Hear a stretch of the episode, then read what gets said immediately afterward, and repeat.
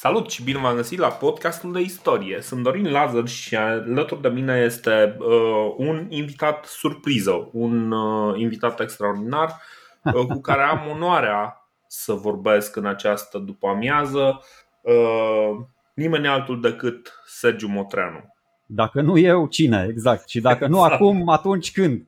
Și dacă exact. nu astfel, cum altfel? Și tot așa, da? Ați înțeles ideea? Bine, Bine ne-am regăsit, salutare tuturor și stați aproape de undele noastre sonore ca să, să putem vibra împreună pe aceeași frecvență în cele ce urmează. Exact, poetic. Și cum altfel poți începe decât poetic în momentul în care uh, vom vorbi în acest episod despre nimeni altul decât, iarăși nimeni altul, decât uh, Ovidiu zis Nasul sau Năsosul. Uh, marele, primul poet român primul poet român, tehnic, pentru că a scris și în uh, română, uh, și în romană, și în, uh, și în latină, și în limba getică. Dar înainte să facem lucrurile astea, vrem să le mulțumim celor care ne-au, ne-au sprijinit până acum pe, pe Patreon. Ne găsiți la patreon.com slash podcast de istorie. Uh, alături de cei care ne sprijineau până acum au mai venit și George Aurelian Bolan, uh, Claudiu Rocco Ciodaru, uh, ne-a, ne-a ajutat în plus Horea Balc și a mai venit și cineva pe care nu știu cum să-l pronunț, dacă îl pronunț greșit, Flecea Negra. Așa.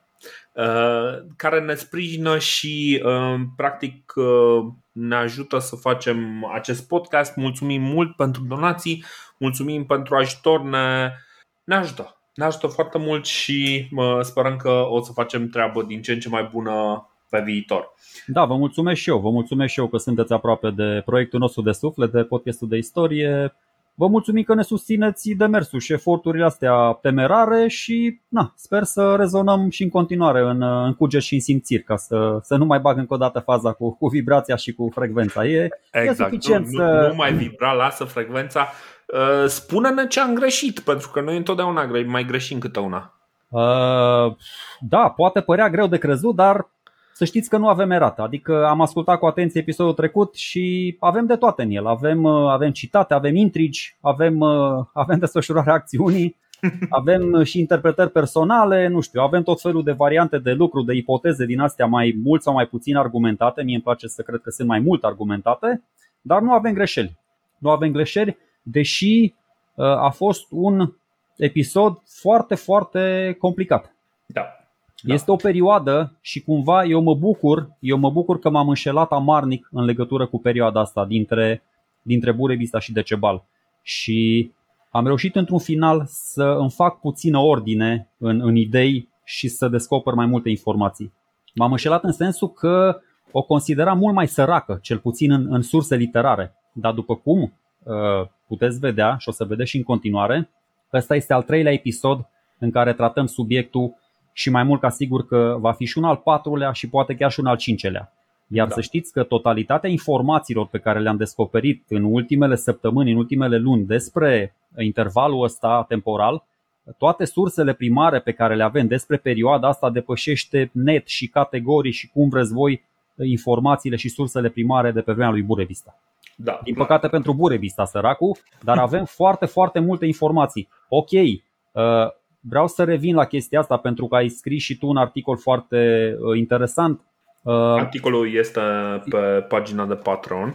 Exact. Apropo, uh, pentru cei care ne sprijină.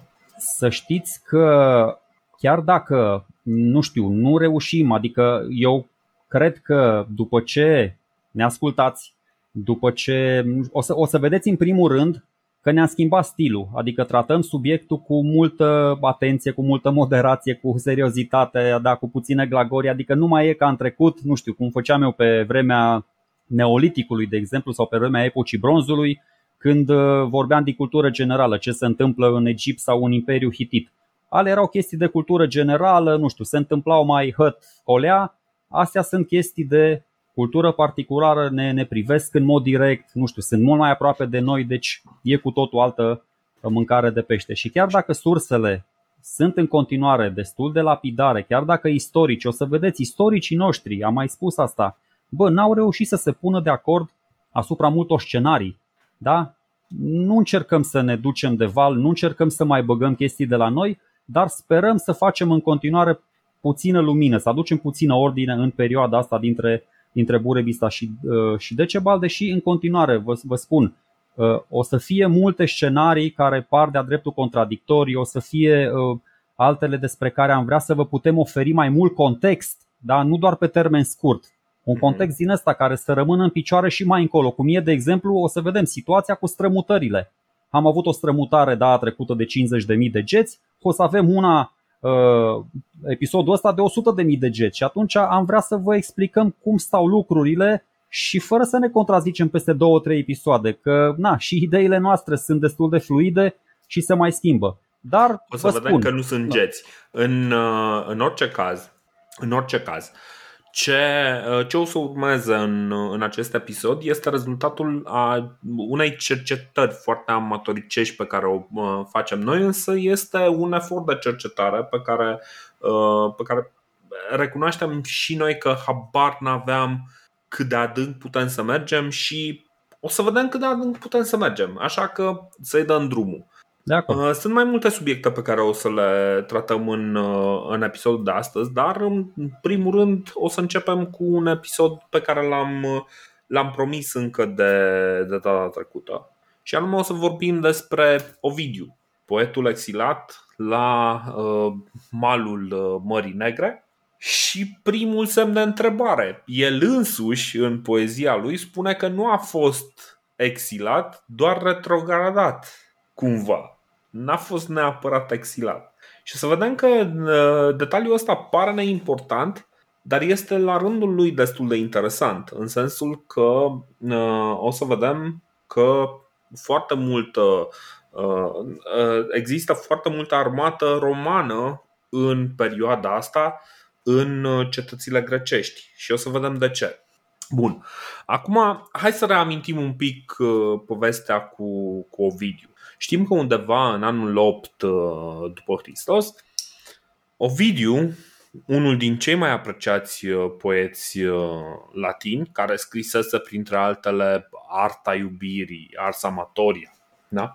și care era în cercul intim al fiicei lui, lui Augustus, este implicat într-o poveste despre care nu știm foarte multe. Nu, nu a stat nimeni să scrie sau, sau să detalieze care este exact problema lui, uh, lui Ovidiu, de ce Ovidiu este exilat. O să folosim cuvântul exilat pentru a simplifica lucrurile. De ce este trimis, uh, uh, trimis la, la mare distanță de Roma? Nu știm exact ce se întâmplă. Știm Băi, nu știm. că în aceeași perioadă Iulia este ea însăși picată în disgrație. După ce m- foarte mulți acuză un comportament foarte diferit de așteptările normale ale lui Augustus de la familie imperială, nu? Deci nu știm, cum ai spus și tu, dar să știi că sunt câteva variante care se, despre care se tot discută și care merită măcar amintite. Uh-huh. Varianta asta e una dintre ele în care Ovidiu e unul din mulți amanți a Iuliei, da, fica naturală lui Octavian uh-huh. și cumva din postura asta e părtaș la toate dezmățurile de la palat. Uh, și mm, o să vă spun, mai întâi haideți să le enumerăm și după aia o să vă spun care uh, variantă rămâne în picioare sau nu știu, care are o breșă milaneză prin ea. Deci asta cu amantul Iuliei e cea, adică el după ce e descoperit, cumva e exilat. Uh, uh, Octavian dă un, așa se numește, un edict de relegare. E un edict de relegare foarte scurt și concis prin care Ovidiu e trimis departe. Uh-huh. Dar spre deosebire de alți uh, amanți a Iuliei, de exemplu, cum ar fi uh, fiul cel mic al lui Marcus Antonius, ăsta e sinucis după episodul cu uh, Amantlâcu, cu fica lui. Alții sunt exilați și li se confiscă averea. Ei bine, Ovidiu e mai norocos eu zic că a scăpat foarte ieftin pentru că nici nu și-a pierdut viața și nici nu i s-a confiscat nimic. Bine, el nici nu a mai putut să intre în, uh, în posesia bunurilor lui, au rămas în familia lui, dar uh, el nu a mai putut să profită de ele. Na, fiind, fiind trimis la Istria. Corect. Corect. Altă variantă e cea cu însănătoșirea moravurilor societății. Da? Ține minte Octavian că era fiert pe treaba asta și mm-hmm. Ovidiu cumva prin scrierile lui bă, nu era un exemplu de virtute, nici în scris, nici în comportament. Ține minte, da, are poezia aia cu arta iubirii, pe care eu, eu am citit niște pasaje, bă, e dubioasă rău. E genială de fapt, dar e super avangardistă pentru perioada aia, serios, deci este da, știu. wow. Nici nu vreau să citesc niște chestii, mă bag ăștia, deci trebuie să ai peste 38 de ani, nu peste 18 ani ca să poți să, să spui chestiile alea. Uh, deci cumva Octavian îl vede pe Ovidiu ca fiind un corupător din ăsta de tineri, da? Și pentru că avea așa de mult succes la tânăra generație, mă gândesc, nu știu, era practic un influencer, Ovidiu a zis, bă, ia du-te și influențează-i tu pe alții. Și l-a trimis la Tomitani. Îmi place cum sună cuvântul ăsta, dar Tomitani sunt, așa, sunt așa, așa, așa. locuitorii cetății Tomi, la, da? La Tomitani, așa, ai dreptate, nu la Istria. Asta, asta este, să zicem, o altă variantă. Da? El și spune, Ovidiu spune că această năpastă s-a bătut asupra mea din cauza unei poezii și a unei erori. Carmen et error. Acum nu știm care e poezia sau dacă poezia era eroarea sau nu știm, în fine. Bine, Altă... Ars Amatoria, ca să le zicem oamenilor, nu este chiar uh, poezie erotică. Este semi... Deci este erotică în sensul că privește relațiile între uh, sexe și sunt, uh, sunt o colecție de sfaturi despre, practic este un fel de revistuță de asta de, pe care o găsești acum la orice chioșc în care se dau sfaturi cum să faci anumite lucruri în, în relație să meargă. Dar probabil, deci printre, printre punctele subversive însă la, la Ovidiu este faptul că de exemplu, el uh, ia, ia un pic peste picior uh, gravitasul uh, princepsului și spune, de exemplu, în momentul în care ești la un triumf și în vremea aia o singură persoană putea să aibă un triumf. Da? Și în momentul în care ești la un triumf și vrei să te apropii de, de o fată și uh, îți place de ea și poți să te apropii de ea și să-i povestești cine este tipul ăla care se plimbă acolo în, uh, în carul triumfal. Și chestii de genul ăsta, adică sunt niște lucruri din care evident iau un pic la mișto gravitatea pe care și-o asumă princepsul uh, în, uh, nu știu, în jurul lui. Dar doar asta, cel mult zic eu că poate să-l irite, poate să-l enerveze pe, uh, pe Augustus. Nu cred totuși că este suficient pentru un proces din care Augustus să iasă fără să îi se scoată vorbe. Așa mai sunt niște chestii acolo, mai mult decât mai subversive. Mie mi se par mai mult decât subversive. Nu vreau să intru acum, poate o să dedicăm, adică sunt niște chestii acolo dubioase rău, cu poziții, cu poziționări, cu în fine un fel de, de Kama Sutra și nu exagerez, dar uh, chestia asta se întâmplă, deci el scrie poezia asta în anul 2. Uh-huh. Mhm. Uh, din anul 2 până în anul 8, când el este exilat, trec 6 ani. Bă, mă gândesc că dacă l-ar fi deranjat atât de tare pe Octavian chestia asta, nu ar fi așteptat șase ani ca să ia vreo măsură împotriva moravului rușare al Ovidiu. A, a, asta mă gândesc, asta mă gândesc și apropo, printre lucrurile absolut amuzante că tu spui, dai așa un aer mistic de Kama Sutra și imediat uh, oamenii care ne ascultă or să, unii din ei poate or să caute și o să fie un pic dezamăgiți Printre, printre alte lucruri spune de exemplu că ar fi bine să te speli în caz că vrei să vorbești cu o fată și fetele se uită un pic și strâmbă din nas. Adică e genul ăla de sfat, nu este neapărat chiar uh, de, de ascultat după ora 12 noaptea. În orice caz, nu o să stăm foarte mult să vorbim despre uh, Um, despre ce creează el uh, din punct de vedere poetic, despre ce, uh, despre ce scrie el cât timp e la Roma. Pe noi ne interesează însă ce se întâmplă în momentul în care Ovidiu este relegat la Tomitani. Și aici, știi ce m-am întrebat, Sergiu? Mă, asta are cumva vreo funcție în armată? Nu.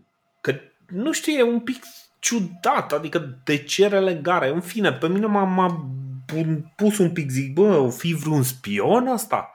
Face da, pe e, spionul? E. Este, este un scenariu pe care l-am citit și eu, l-am luat și eu în considerare, dar sunt multe chestii ori e un spion genial și nu-l înțelegem noi și folosește două limbaje complet diferite, unul pe care o să-l deșifrăm și noi, sau mă rog, nu o să-l deșifrăm, care are niște poezii de-a dreptul indeșifrabile, și altul, adică alte canale oficiale sau mai puțin oficiale prin care comunică cu Octavian sau cu șeful. Da, să știi, până la urmă, hai să mai trec în revistă și alte variante ca să vedeți un pic.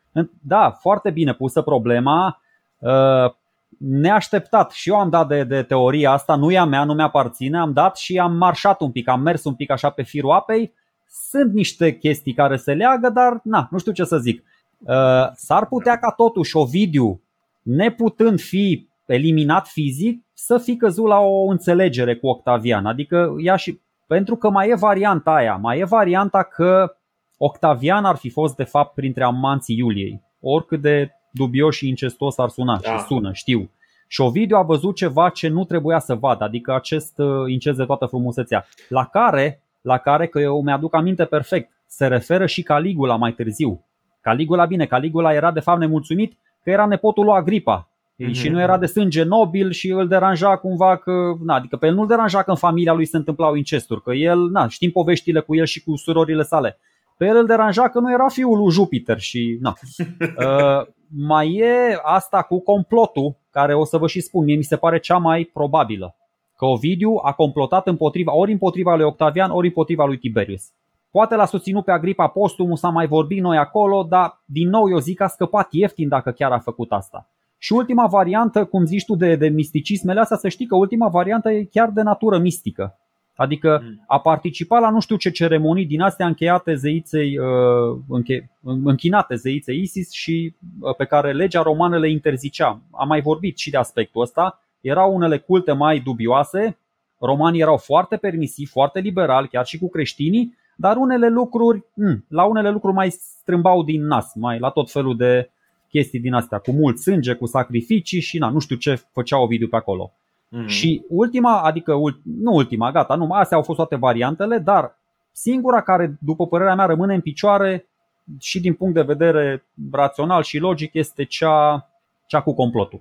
Pentru că m-am uitat, cel puțin din punct de vedere cronologic, e asta cu complotul. Pentru că în anul 8 e uh, exilată, nu, adică era fica lui, e exilată mai devreme, fica lui Octavian, dar alături de Ovidiu este uh, exilată și fica Iuliei Major, adică Iulia Minor.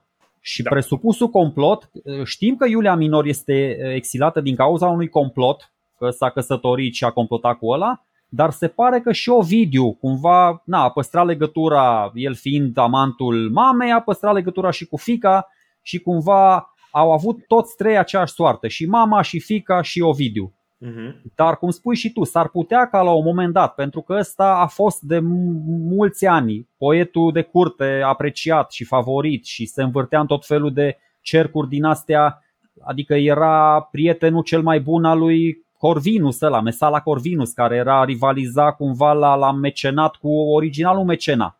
Și atunci mă gândesc, cum zici și tu foarte bine, bă, Poate a fost o înțelegere, poate a spus prietene, uite, te duci acolo, știu că e la marginea Imperiului, că de-abia intraseră în posesia cetăților respective, da, pe vremea lui Crasus, am povestit mm. episodul trecut, dar n-am ce să-ți fac, trebuie să dau un exemplu, că uite, opinia publică, da, asta e, Octavian era foarte atent la semnalele pe care le trimitea în societate și atunci, nu știu, s-au înțeles, nici nu l-a ucis, nici nu i-a luat averea, dar uh, l-a trimis acolo cumva să vadă ce se întâmplă în, uh, la marginea, la granița Imperiului. Exact.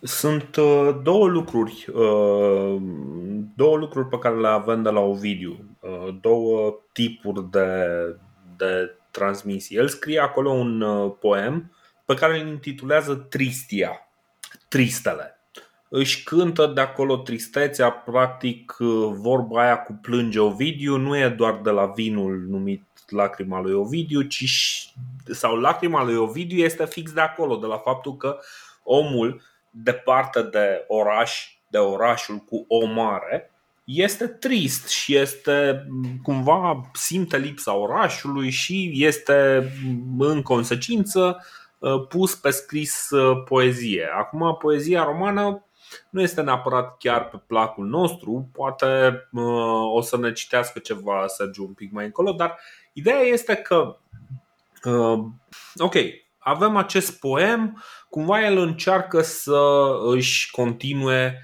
cariera de poet, pentru că, no, ce să facă un poet? Scrie în continuare. Al doilea, uh, al doilea rând de informații pe care le avem de la el sunt niște scrisori. Niște scrisori în versuri. Aici mă întreb de ce, dar bănuiesc că tot așa de faptul că omul e poet. Scrisori pe care el le trimite către Roma, dar în momentul în care el. Nu sunt niște scrisori foarte personale. El este foarte conștient că uh, scrisorile lui vor fi citite și vor fi citite de mai multă lume decât oamenii cărora, uh, cărora le trimite aceste scrisori. Ăsta este motivul pentru care are un stil bombastic, mai, na, cumva mai declamativ și încearcă să fie cât mai poetic, cumva lumea să-și amintească de el ca fiind omul care vorbește, gândește, simte totul în versuri. Uh, da, asta este și Ovidiu cumva a ajuns aici în 8 și suspect, se suspectează că moare undeva în jurul anului 17 uh, da, 17 vreo, sau 18, da, stă, depinde. Stă vreo, stă vreo 9, 9 ani cel puțin. Uh, în 8, în 8 e trimis, în 8 se emite dictul și 9 ajunge. El se îmbarcă da. de la Brundisium și ajunge la Tomis după mai multe peripeții, că o să vede merge și pe apă și pe uscat, traversează ismul ăla corind pe jos, că încă nu fusese străpuns, da? Cezar avea el vise umede, dar nu le dusese la, la bun sfârșit și la Tomis, ajunge omul la Tomis și imaginați-vă cât de șocat poate să fie de, de condițiile în care trăiesc locuitorii unei, unei cetăți așa mai mai modeste, da? da Erau atacuri constante din partea, din partea triburilor, tot felul de barbari pe acolo. Deci el vede un oraș fără băi publice, fără întreceri de care, fără palate de cleștar. Da? El era obișnuit în primul rând să stea așa pe divan, să mai scrie o poezioară, să mai admire o domnișoară simpatică și cumva în general el era, el era în, în cum, era în mijlocul high life-ului, din, din cercurile înalte ale, ale societății romane. Și când a văzut stilul ăsta ca zon, dreptul era militar, bă, nu știu dacă era militar, că omul e chiar de-a dreptul șocat, bă, cum pot să trăiască oamenii ăștia într-o climă neprietenoasă, că na, era atomis, dar nu-i clima aia mediteraneană de la Roma. Deci l-a, apucat, l-a apucat pe ăsta instant depresia și cred că de aici și po- po- deci po- po- poeziile lui Ovidiu sunt nu doar că sunt extrem de triste, dar sunt și extrem de proaste. și nu serios, Băi, dar bă, se, se jeluiește, cum spui și tu. Bine, sunt, sunt rău. Calitatea e greu de discernut aici. Adică nu aș, n-aș zice că sunt proaste. Ok, Pe, nu le înțeleg eu. Sunt, sunt bune da. că nu ne mai dau câteva informații de acord, de acord. care Dar face exact ce spui și tu. Adică se plânge tuturor, se roagă de toți și sunt niște epistole, epistole sau scrisori, cum vrem să le spunem. Expo. El speră până la urmă să obțină îndurarea, să obțină rechemarea la Roma. Dar atunci pică, uite, ăsta e primul, adică bă, de ce ar scrie atâtea, o să vedem, le scrie la toți regii, le scrie la toți comandanții care vin prin zonă, la soldați, la centurioni, are câte o epistolă la fiecare, regelui Cotiso, lui Vestalis, lui Gigel, lui Mucianus, lui, descrie la toată lumea, doar că Roma nu crede în lacrimi, da? ca să parafrazez un film cel dobru cu Moscova nu crede în lacrimi, adică se roagă și de Octavian, o să vedem și următorul prințep, nici Tiberius, îl ignoră ăștia cu grație, adică omul se roagă de toată lumea și bă, ăștia nici măcar nu explică bă, de ce trebuie să mai rămâi acolo, nu ți-ai terminat misiunea de spion, încă nu ne-ai oferit informațiile de care aveam nevoie. exact. Uh, bun, sunt trei tipuri de informații pe care le, le scoatem de la Ovidiu. Uh, pentru că, da, hai să ne uităm un pic peste ce, ce are de zis Ovidiu despre, uh, despre zona asta. Uh, în principiu, sunt chestiile astea cu plânsetele foarte personale. Aflăm un pic despre stilul de viață al, al geților, al oamenilor din cetate. Aflăm, de exemplu, că și bine, cumva despre natura amestecată a a cetăților grecești de la malul Mării Negre și din Dobrogea în general. Ce vede el acolo este că cetățile astea nu sunt deloc cetăți grecești sau nu sunt, din punctul lui de vedere, sunt, sunt cetăți în care barbarii au pătruns, pe care barbarii le-au, le-au cucerit deja. Și el vine acolo și se simte cumva straniu pentru că pentru el grec înseamnă un lucru și deodată și-a dat seama că în loc să ajungă cu grecii care stăteau uh, în, uh, în teatre și uh, mergeau la piese de teatru, este cu lucrătorii grecilor care produc grână pentru grecii ăia de mai la sud. El credea că s-a dus în Atena sau în Alexandria sau în Efes sau ceva. Știi, când a ajuns exact. în Tomis a zis, bă, stai un pic, că nu e, nu e chiar așa. Uh, aflăm, de exemplu, de, uh, mai multe lucruri despre, uh, despre caracteristicile sociale care leagă populațiile tribale din regiune. Avem tot felul de sugestii.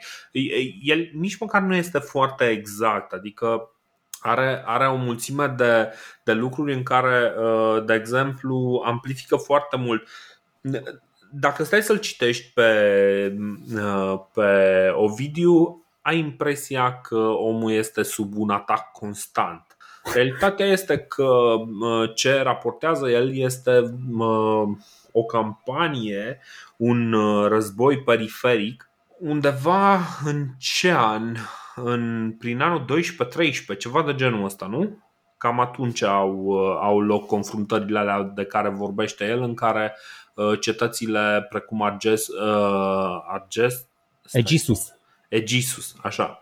Uh, sunt, sunt cucerite și recucerite și cândva, cândva cam în perioada respectivă, după care ne vorbește probabil următoarea cea mai importantă mărturia lui, ne vorbește despre isprăvile de arme ale uh, un, unui anume v, hai zim cum hai Vestalis, Vestalis, da. Vestalis, așa, căruia îi uh, dedică o scrisoare în care laudă pentru felul în care este uh, în care s-a comportat. Ce avem uh, foarte important pentru a înțelege un pic mai bine, pentru că de la, de la, de la Ovidiu nu mi se pare că înțelegem foarte bine.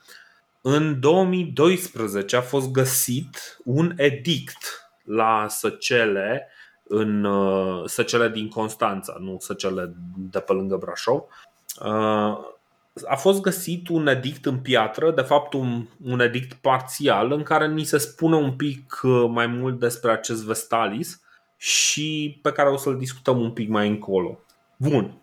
Ok. În primul să... rând, Dorine, stai o secundă. În primul rând, la câte poezii a scris Ovidiu din Tomis, informațiile pe care ni le oferă și care sunt cu adevărat de folos sunt foarte puține. Da. El a scris foarte, foarte mult. Eu am citit două zile, adică hai să vedem, spuneai tu mai multe tipuri de informații. Bă, în primul rând, uh, ne amintește niște invazii.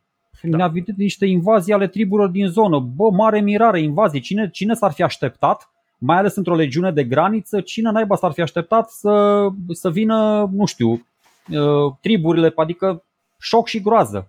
E o, e o informație care se presupunea, să zic așa. Ne mai spune, ne mai dă o informație de vreo 10 ori cum că Dunărea îngheață iarna. Deci vorbesc foarte serios. Deci, din nou, e o informație crucială. Adică, na, nu spune că iarba e verde și că apa e udă, nu ne spune într-adevăr, pentru că nu e tot timpul udă, ne spune, băi, îngheață. Și când îngheață, atunci barbarii pot să treacă cu caii lor, nu știu ce, cu săgeți, cu la la la și amenință cetățile cetăți despre care ce spune Ovidiu? Spune că au zidurile mici au zidurile mici și lui creează un disconfort mare pentru că au zidurile mici și atunci barbarii pot să tragă cu săgeata peste. Deci vorbesc foarte serios. Sunt foarte multe informații faine până la urmă. Eu acum sunt rău așa, dar știi că după aia na, încerc să găsesc și, și multe calități uh, celui pe care îl critic.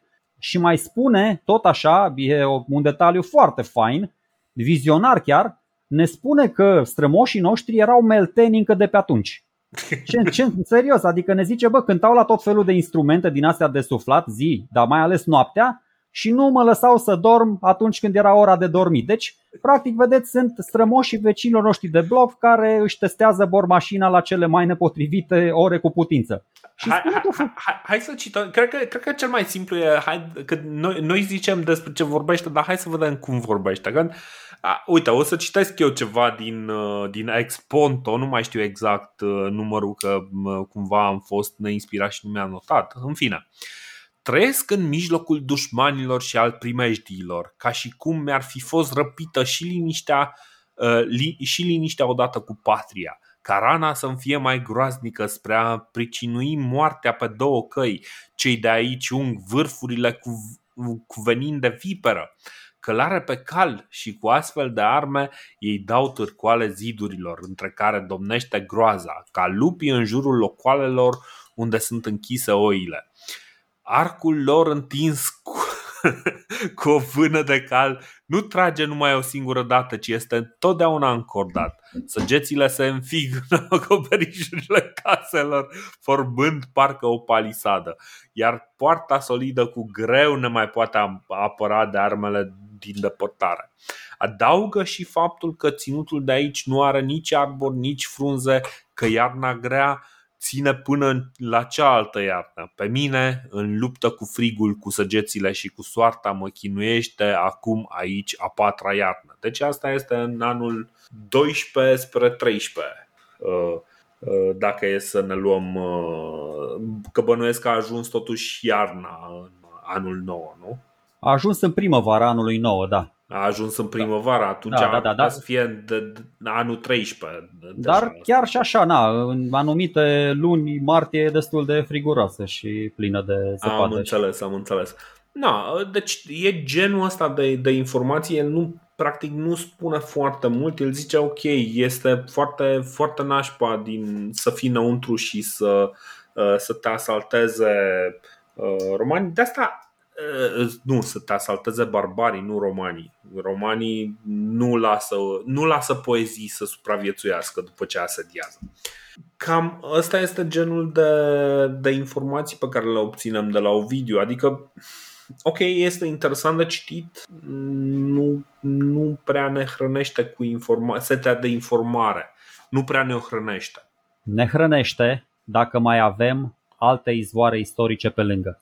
Dacă exact. mai venim cu o inscripție, dacă mai venim cu un uh, tip care știe ce vorbește, adică un istoric de, de meserie, e foarte util. O să vedeți că imediat vă dau și eu niște citate care puse în context cu alte mărturii, cu alte izvoare istorice, bă, sunt de-a dreptul uh, lămuritoare. A, și ne mai spune încă ceva. Ne mai spune că, de exemplu, când chem muza, ea nu vine la geții cei sălbatici. ok, uh, scuză, trebuia să zic chestia asta. Nu, Așa. În, prim, în primul rând, până să ajungem la, la inscripția asta și la Vestalis de care spui mm-hmm. tu, mhm. într-adevăr, deci ne spune omul că pe aici nu vreau să, adică nu dau și eu, că sunt, e un citat mai lung, nu vreau să... Uh, ideea care este?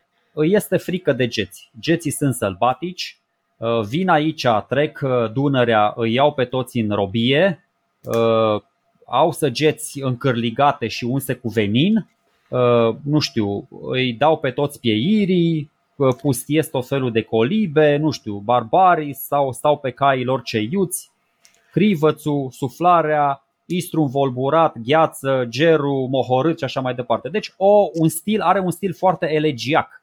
Uh-huh. E o jelanie din asta continuă în care spune omul ce nașpa e. Când o să-și mai descrunte privirile te rogi atunci de dânsul să nu mă lase pradă la geți și un loc mai dulce să-mi dea pentru exil. De exemplu, uh-huh. am mai spus, îi roagă pe toți apropiații să pună un cuvânt bun pe lângă Augustus. Că cine știe, na, poate cedează și îl mută, vedeți, îl mută într-o zonă poate mai călduță și mai pașnică. Uh, triumful țării în versuri îl voi putea cânta eu poate, de nu o să-mi taie capul cu sabia vreun jet. Deci, da, deci toate ponticele astea și tristele sau tristiele Uh, au cumva da, o melancolie, o tristețe din astea specifică. Dar haideți să vă dau primul citat și după aia o să venim și cu care are, adică se pot, se pot desprinde niște informații. Ăsta e uh-huh. unul dintre puținele. Cetate veche este la Dunăre sau Istru, cu ziduri tari, întrânsa nu-i lesne de pătruns, Egisus a clădit-o și zice tot Egisus, pe numele lui însuși de crezi ce spun chiar ei. Când geții fără veste măcelărind pe odrizii de acolo ridicară spre Cotis arma lor, el, marele lui nume, adică Augustus, sporându-și cu virtutea, încins de oaste multă sosi numai decât și nu plecă de acolo decât atunci numai când înnecă în sânge pe geții vinovați. Deci avem aici un nume, Egisus, da, un nume de cetate. Noi am mai spus uh-huh. de, despre cetate, asta este Tulcea de astăzi. Mai avem un nume de rege, Cotis, Cotis, amintește și de Odrizi, o să vedem care e legătura între Cotis și Odrizi și mai spune, da, el marele lui nume. Nici măcar nu-i spune pe numele lui Augustus. Noi trebuie să presupunem chestia asta. Dacă n-am fi avut sau dacă n-am fi știut cât de meseriaș e, întâmplător, are dreptate Ovidiu dacă e să citim rest geste. În rest geste, într-adevăr, Augustus a ajuns și aici și s-a bătut cu toți și i-a mhm. bătut pe toți. Dar, de fapt, Augustus o să vedem că n-ajunge în anul 12 când uh, se întâmplă episodul ăsta, nu e aici Augustus, adică nu e la gurile Dunării. El este în altă parte și își trimite doar uh, aghiotanții aici. Bine, el, știi cum e, el e în altă parte, el este pe moarte. Exact, exact, este pe moarte, dar dacă stai și citești, ok, am fost rău la început, dar uite, când geții fără veste măcelărind pe odrizii de acolo, deci aici uh, e o informație foarte utilă pentru că ne arată încă o dată că de fapt regatul odrizilor administra zona asta între Dunăre și Mare, adică Dobrogea. Dobrogea, inclusiv cetățile de pe Dunăre, pentru că e foarte importantă delimitarea asta. Doar cetățile pontice erau în administrarea romanilor. Uh-huh. Da? Lucru pe care noi l-am spus data trecută. Dar și... Nu erau în administrarea romanilor. Aici este, deci, aici este chestiunea foarte confuză, pentru că Uh, cum ziceam, în același timp mi se pare corect și incorrect faptul că uh, zona asta, Dobrogea, este sub regatul Odrizilor, regatul Odrizilor care, sincer, mi se pare că nu mai exista de ceva vreme, adică uh, ăsta, Ovidiu este singurul care îl pomenește. Și Ovidiu, bine, mi se pare că pomenește mm, diverse lucruri pe care, de care noi nu prea auzim din alte părți. Știi, de exemplu, are niște uh, niște nume de triburi uh, de care nu am auzit din alte părți, cighizi, teretei și, și alte lucruri de genul ăsta. Uh, sunt, uh, sunt niște lucruri pe care, adică, ok, poate că este o administrare a regatului odrizilor, dar deja, deja știm că pe aici au fost niște conflicte destul de serioase. Odrizii aia deja cumva știm că nu sunt de fapt odrizi, că sunt geți și că geții ăia au fost cei pe care i-a sprijinit Crasus. Um, Bă, ba nu, erau pe lângă geți, sunt două, sunt două triburi diferite, Dorine. Geții erau geți și erau în Dobrogea uh-huh. și sub ei, în sud, unde e acum sudul Bulgariei, erau traci erau traci, era, era acolo, dinastia da, safeană. Deci era... De acolo în, uh, în sudul Bulgariei, da, sigur că da. Deci ăla era regat client care îi ajuta, îi ajutau pe romani de fiecare dată când mm-hmm. mai apărea o chestie în zonă. O să vedem că până la urmă ajung mai mult să-i încurce ceea ce o să na, o să-i dispere și pe Tiberiu și mai încolo pe Claudius și până la urmă în anul 46 iau oamenii măsuri și zic bă gata, ia să nu vă mai certați voi între voi ia să vă facem noi provincie romană ca să nu ne mai încurcați pe aici. Mm-hmm. Uh, bun, uh, să, să mai vorbim un pic și despre uh, ce, ce scrie în una din ultimele poezii ale lui. Hai, da, explică-mi un pic, Dorine, că eu... Uh, uh, Vestalis? Uh, explică puțin, te rog, doar de ce spui că nu uh, administrează ei uh, cetățile alea? Nu administrează, deci ei nu sunt practic uh, cetăți romane. Păi în primul rând, dacă ar fi fost trimis undeva unde, undeva în afara Romei, mi se pare normal să nu-l fi trimis undeva unde administrația este făcută de un roman. În schimb, deci astea sunt, uh, sunt administrate încă și o să vedem edictul. Edictul este dat de, uh, de practic de cetățenii greci care conduc uh, Tomisul și sunt dați, uh, este dat acest, uh, acest edict în cinstea unui comandant de roman care vine în sprijinul lor. Practic este ca un fel de alianță, încă Roma nu și asumă responsabilitatea, nu și asumă controlul acestei zone. Doar trimite trupe în sprijinul lor. Aici, aici mie mi se pare uh, un, pic, uh, un pic mai ciudat și nu mi se pare neapărat corect că sunt, uh, sunt, nu sunt cetăți romane. Ba, în, în, multe, în multe orașe din Est, inclusiv în alea bogate de pe uh, malul estic al Mării Mediterane, să știi că ăsta era status voul. Toate orașele erau orașe libere până la urmă, adică exact. se administrau singure. Exact. Asta, dar, asta vreau să zic și eu. Păi, ok, se administrau singure, dar partea militară era asigurată de romani. Da, da, dar uh, este cam cum au uh, acum americanii trupe în Germania, de exemplu, sau în România, de ce nu? În, mm. în sensul ăla este mai degrabă. Nu cred, nu cred. Ba cam da, ba cam da. Și uh, sigur Bun, până și atunci la... de cine, bun, deci atunci spune de cine aparțineau astea. Erau orașe libere și nu aparțineau de nimeni? Da, erau orașe libere care nu aparțineau de nimeni. Ne, nu, ne. Asta era valabil acum 500 de ani, man. Nu cred că mai era posibil, uh, uh na, nu, nu mai era Iau posibilă naivitatea asta. Asta este înțelegerea mea, sincer, pentru okay. că deci ce, ce arată aici, ce arată, dacă era sub administrație romană, nu cred că România ar fi lăsat ca cetățile astea să fie infiltrate între ghilimele de către așa numiții barbari. Păi adică... nu, erau sub, nu, mai, nu erau sub administrația romană în primul rând pentru că încă nu ajunseseră acolo fizic, nu, nu se învecinau, nu aveau granițe cu ei. Dar o să vezi că din anul 15, din anul în care Moesia devine provincie romană, toate astea sunt încorporate în provincia Moesia. Până atunci, între anul 6 și anul 15, uh, din anul 6, când e comandamentul militar mutat mm-hmm. acolo, și până în anul 15, când Tiberius o face provincie de, de Iure, uh, eu zic că cumva, da, adică e, e ciudat să spui că bă, e oraș din ăsta, neutralitatea nu prea exista în, în uh, antichitate și noi am mai vorbit de chestia asta. Clar, nu exista.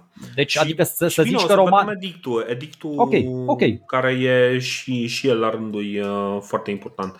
Deci, uh, cumva asta, asta e înțelegerea mea. Totuși există aceste cetăți uh, grecești au un oarecare o semi-independență, au, nu sunt neapărat dependente de, de sistemul administrativ al Romei.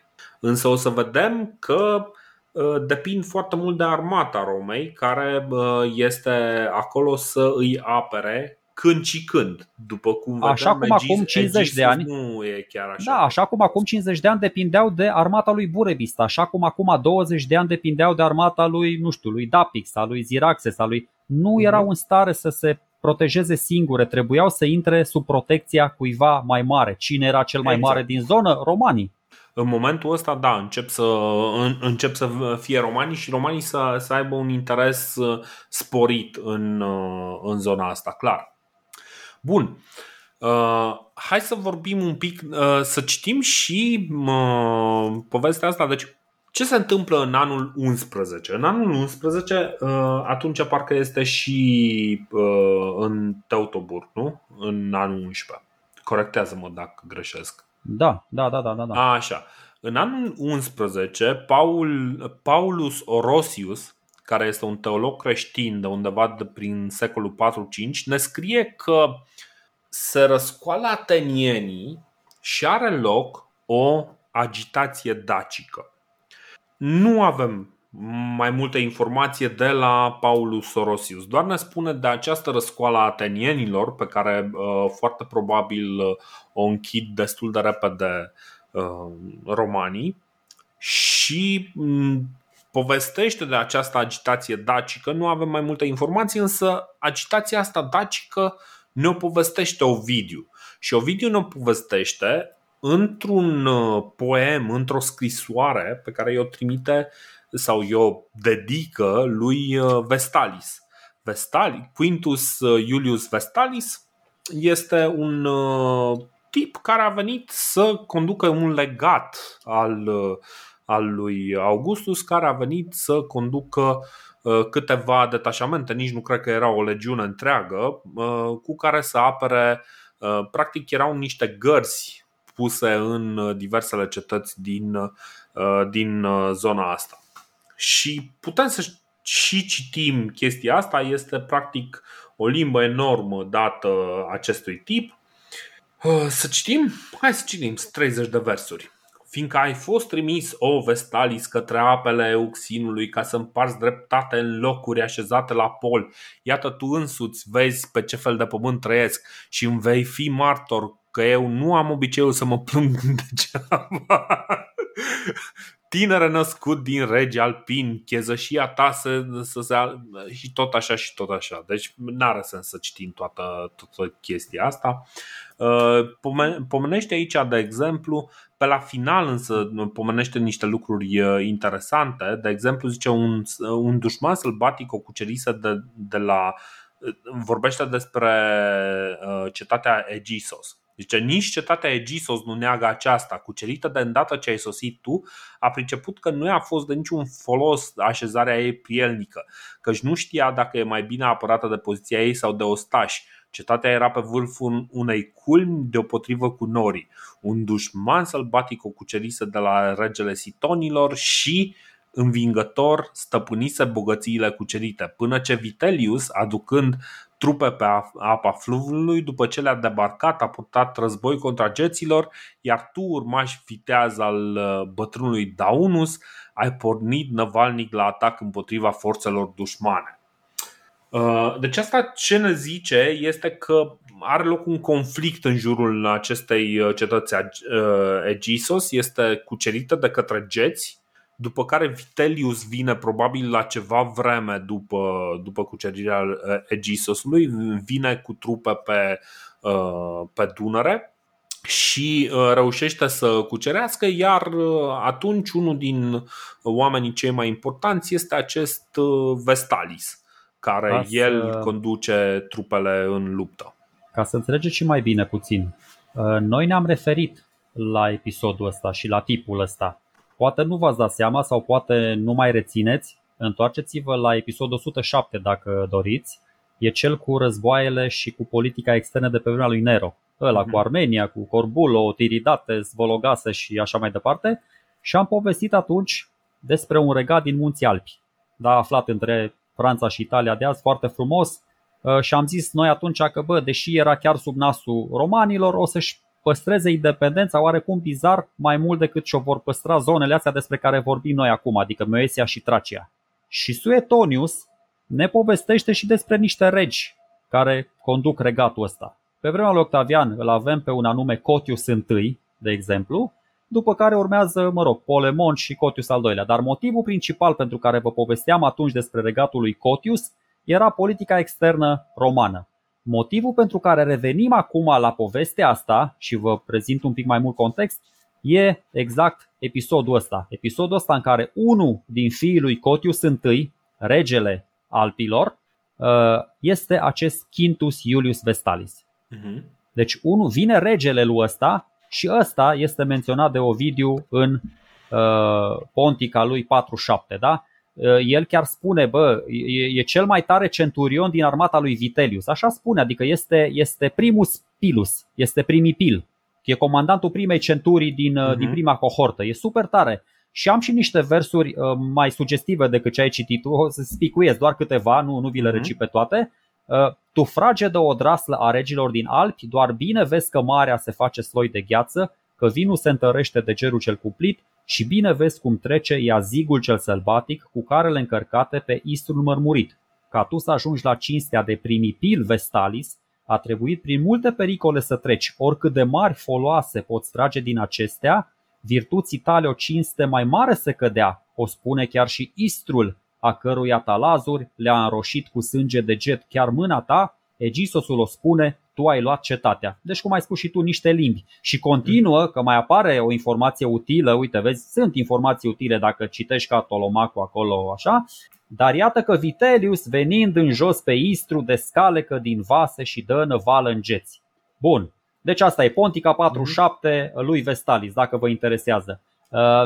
Uh, am citit o felul de chestii. Nu știu dacă Vestalis are... A, apropo, băi, să știi că n-are, suntem tolomaci amândoi. Uh, în 9, în 9 e, n-are, n-are cum să fie în 11. Deci în 9 e tot Teutoburg, 100% e 9, n nu e, nu e ah, 11. ok, scuze, uh, da, corect. Dar Vestalis cel mai probabil are și o funcție administrativă, nu doar militară. Uh-huh. Nu știu, eu am citit în unele părți că ar fi, ar fi fost chiar prefect. Și Vitellius ăsta era comandantul armatei care vine, vine în ajutorul regelui Cotis, pentru că v-am povestit mai întâi. Deci vin geții, îi zăpăcesc pe Odrizi, Odrizii, uh-huh. ca să înțelegeți, Odrizii încearcă să ia înapoi cetatea, nu reușesc și atunci îi cheamă pe romani. Și Vitellius ăsta este chiar unchiul vi- viitorului împărat din anul 69, da, anul celor patru împărați, e Vitellius ăsta care e comandantul armatei, în care legat este acest, uh, acest Vestalis, despre care da, ne spune inscripția asta de la Histria, ne spune uh, bă, e trimis pe litoralul vestic de către Tiberius, foarte important. Hai, hai, hai să ah, citesc ah, eu da, da, da, da, okay. tot asta okay. cum am tradusă. Quintus Iulius Vestalis uh, și trimis de împăratul Tiberiu, fiul divinului Augustus, prin puterea lui Lucius Pomponius Flaccus, legatus propretore, în regiunea noastră pentru a păzi și asigura orașele grecești din partea stânga, nu știu de ce partea stângă, că ar trebui să fie partea dreaptă. Nu, e partea stângă a Mării Negre. A, partea stângă a pontului, da, ai dreptate, nu a Istrului. Ok, scuză, mai, mai mistake.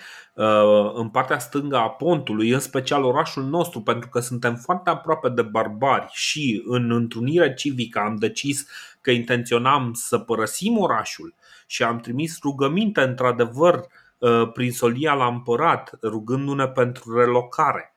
Quintus Iulius Vestalis, după ce a sosit și văzând cât de săraci sunt locuitorii uh, și uh, i-a ajutat când era slăbit în toate felurile, a încurajat cetățenii și ne-a dat noi speranțe să ne bazăm pe divinul Augustus de vreme ce el a rezistat barbarilor când ne-au devastat teritoriul trimițând din propria inițiativă. Și aici se termină uh, fragmentul care ne-a mai rămas din edict dar ideea este fix asta, deci nu ne dă foarte multă informație, dar ce știm este precis, este exact ce au spus oamenii ăștia fără înflorituri poetice. Păi Dorine, ce... Ce, ce, deci ce se întâmplă? Hai să citim un pic, să nu fim analfabeti exact. funcțional. Hai să citim. Deci romanii, romanii îi cer uh, unui tip să se ducă să, uh, să abandoneze un oraș.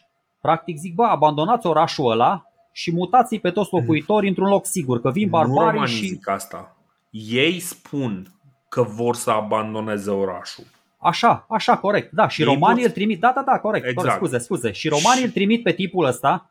Deci, Lucius Pomponius Flaccus, care este legat propretor, probabil în Mezia, îl trimite pe Quintus Iulius Vestalis Uh, cu practic cu o țidulă de ca, ca ar fi reprezentantul împăratului Tiberiu, îl trimit în, uh, în Dobrogea, îl trimit în zona asta pentru a păzi și a asigura orașele grecești. Deci de asta, asta zic asta că spun. nu este în administrarea romană încă.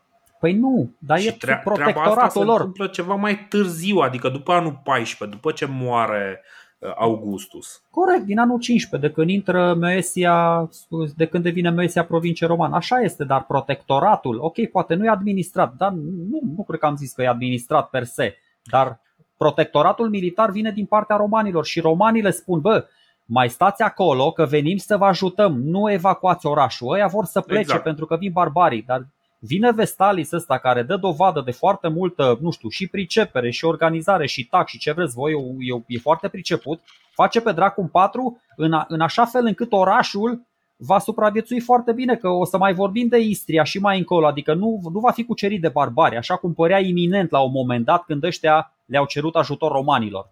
Ce mi se pare remarcabil este că dacă ne uităm la ce vorbește Ovidiu și ce vorbește acest uh, edict, este clar că e a doua venire a lui Vestalis.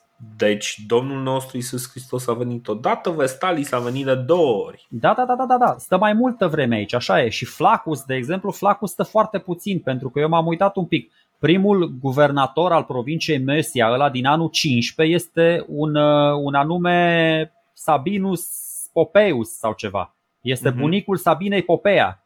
Deci da. Flacus ăsta vine doar în anul 15 și oricum e, e, e, e fiși pe aici, pentru că Flacus ăsta participă de fapt, uh, Ovidiu spune de Flacus că ar participa la asediul Trăsmisului, nu la asediul Egisusului, adică Flacus ăsta vine uh, foarte puțin, nu vine în anul 12, uh-huh. Mhm. vine în anul 15. Și atunci pe Vestalis nici nu știi. Vestalis are legătură și cu anul 12 cu Egisus și se pare că are legătură și cu anul 15, adică stă și puțin mai târziu. Da, exact. Deci asta e na, singura, de, deși v-am spus, sunt, sunt chestii micuțe care na, ne mai scapă, nu sunt toate chiar cum ar trebui să fie, mai ales că vin alți istorici mai pregătiți decât noi cu teorii hm, dubioase cu care eu nu sunt deloc de acord. O să vi le spunem mai încolo. Mm-hmm. La care te referi? Uh, mai încolo cu tot felul de strămutări din astea de 50 de mii, de 100 de mii. Ah, okay. dar, și, dar și aici l-am văzut pe Flacus uh, asociat cu uh, Egisus. Uh-huh. Și nu sunt de acord, adică eu l-aș asocia pe Flacus cu Trosmisu, adică din anul 15, nu din anul 12. Asta da, spun. înțeleg ce zici. Na, e, e it's complicated, ca să zicem așa. Uh, da, bun. Uh, în principiu, cam, cam asta e problema cu, cu poetul. Că poetul nu ne spune, nu este un istoric, nu ne zice, el, el este în mijlocul evenimentelor și ne spune cum s-a simțit. Adică dacă am avea uh, Uh, dacă am avea, uh, nu știu, primul război mondial povestit de Ovidiu, probabil am termina lecția într-o jumătate de oră pentru că nu am avea mai multă informație, dar am ști în mod sigur că era foarte trist pentru Ovidiu, știi? Cam asta este, nu, nu avem, adică, ok, există ceva informație, dar cumva trebuie să facem o gimnastică foarte complicată. Uh, ce mai ne zice interesant Ovidiu este că ok, geții au o limba lor, că a încercat să scrie versuri și a reușit să scrie versuri în limba getică, însă nu ne-au rămas versurile respective în, în mod nesurprinzător.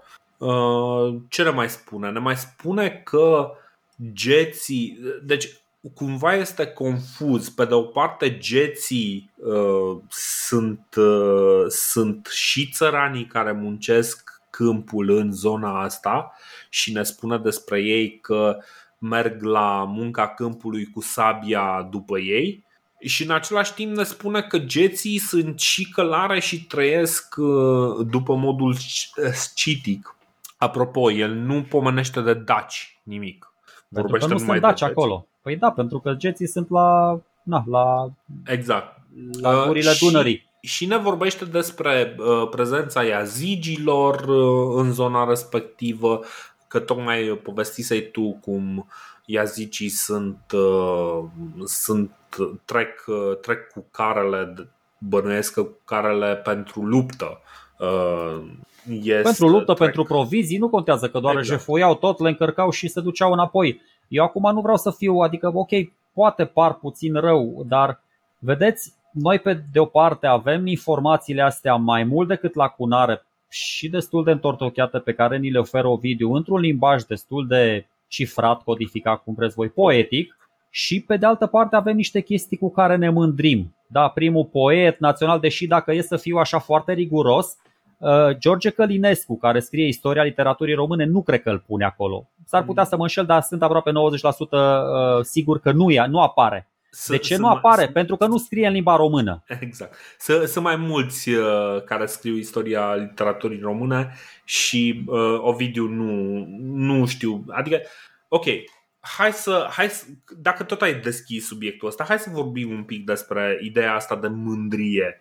Uh, cred că mm, deja avem o experiență împreună cu toții, nu doar eu cu Sergiu, dar și uh, voi cei care ne ascultați, încât să ne dăm seama că lucrurile astea sunt, sunt importante. Adică, ok, putem să zicem că ne mândrim cu ele, dar ele sunt realizările exclusive și rămân realizările uh, cu bune și cu rele ale oamenilor care au trăit până acum oameni care s-ar putea să nu aibă foarte multă legătură cu noi, dacă e să o, să zicem cât se poate de sincer. Adică este foarte puțin probabil ca Ovidiu să, uh, să lase ceva din sângele lui în uh, patria asta și să avem urmași de-a lui Ovidiu uh, în, în, în realitate, în, printre noi.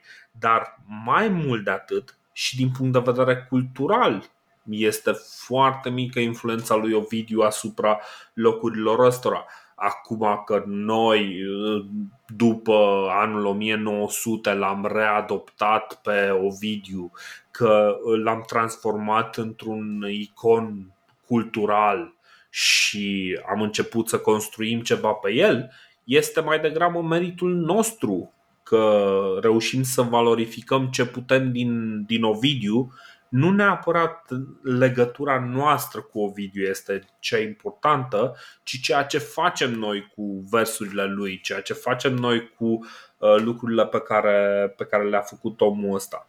Nu neapărat că este al nostru, nu neapărat că ne mândrim cu el, ci mai degrabă ne mândrim cu rezultatul muncii lui și uh, cu, până la urmă, o imagine destul de deprimantă a locurilor astea în care trăim acum. Știi?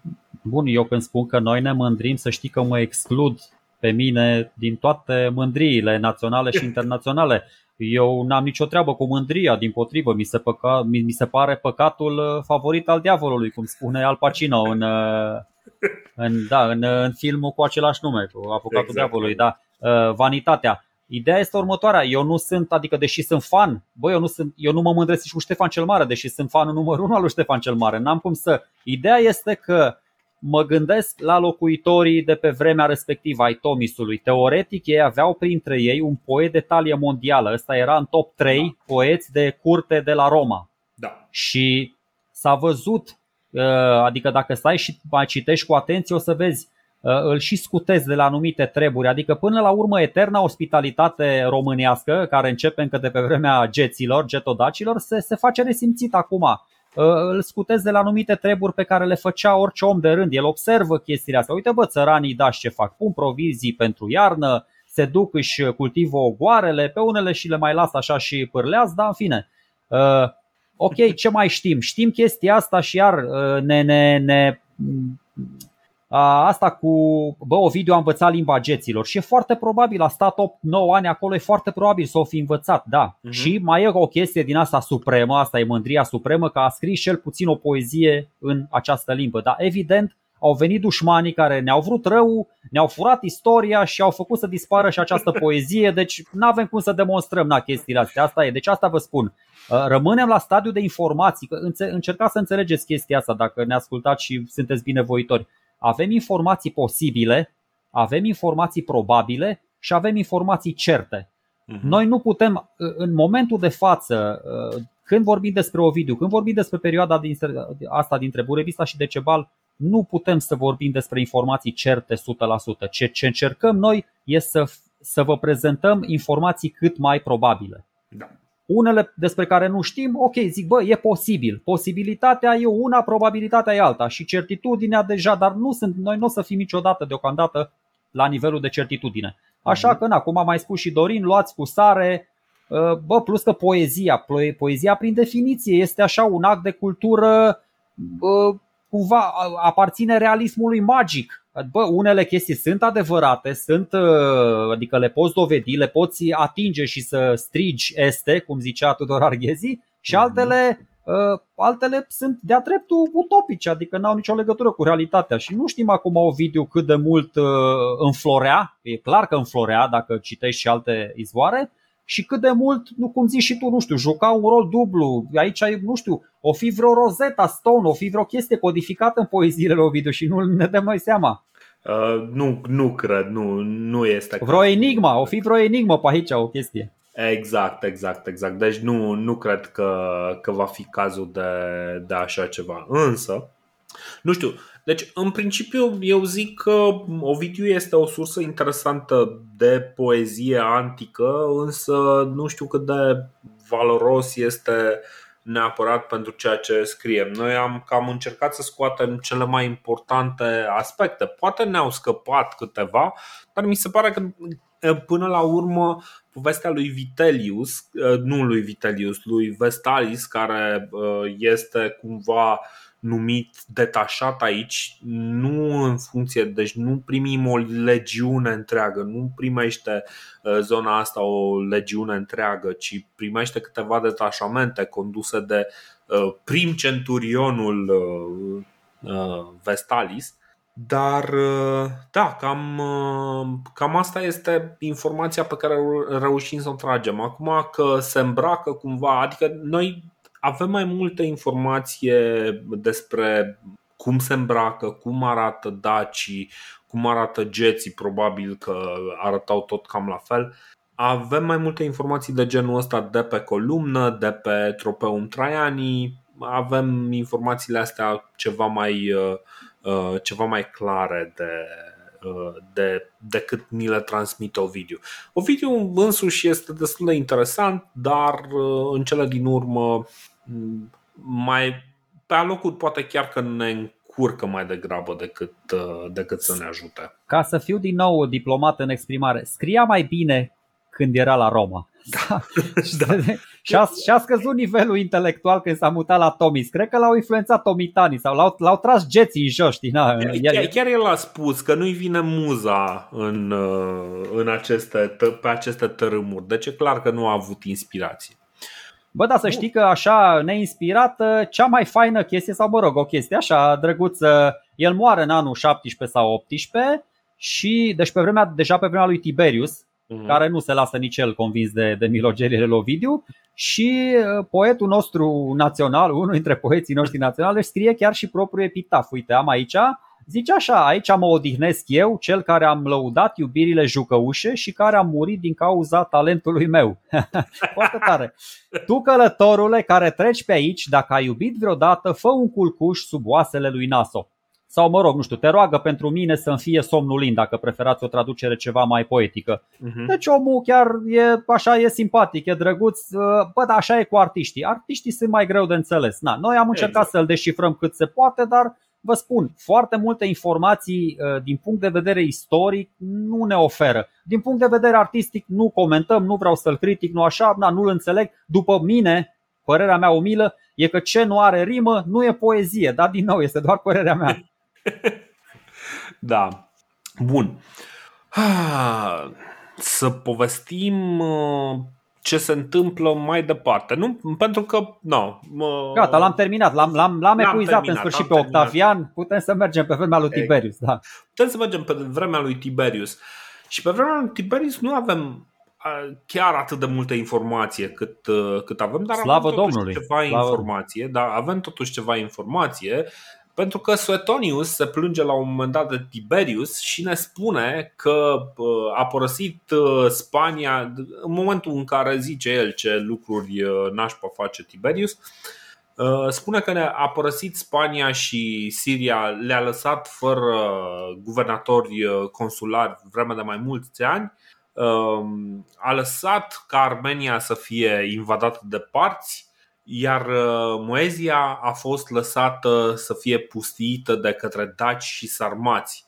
Uh, doar că lucrurile sunt un pic mai complicate pentru că, mm, evident, Tiberius, după ce a făcut această provincie, uh, parcă devenise provincie imperială. imperială da, Așa, categoric. După ce a făcut această provincie imperială Mezia, nu putea să, o, să renunțe la ea, să, să o distrugă și uh, trimite pe cineva în, uh, ca, ca răspuns, nu?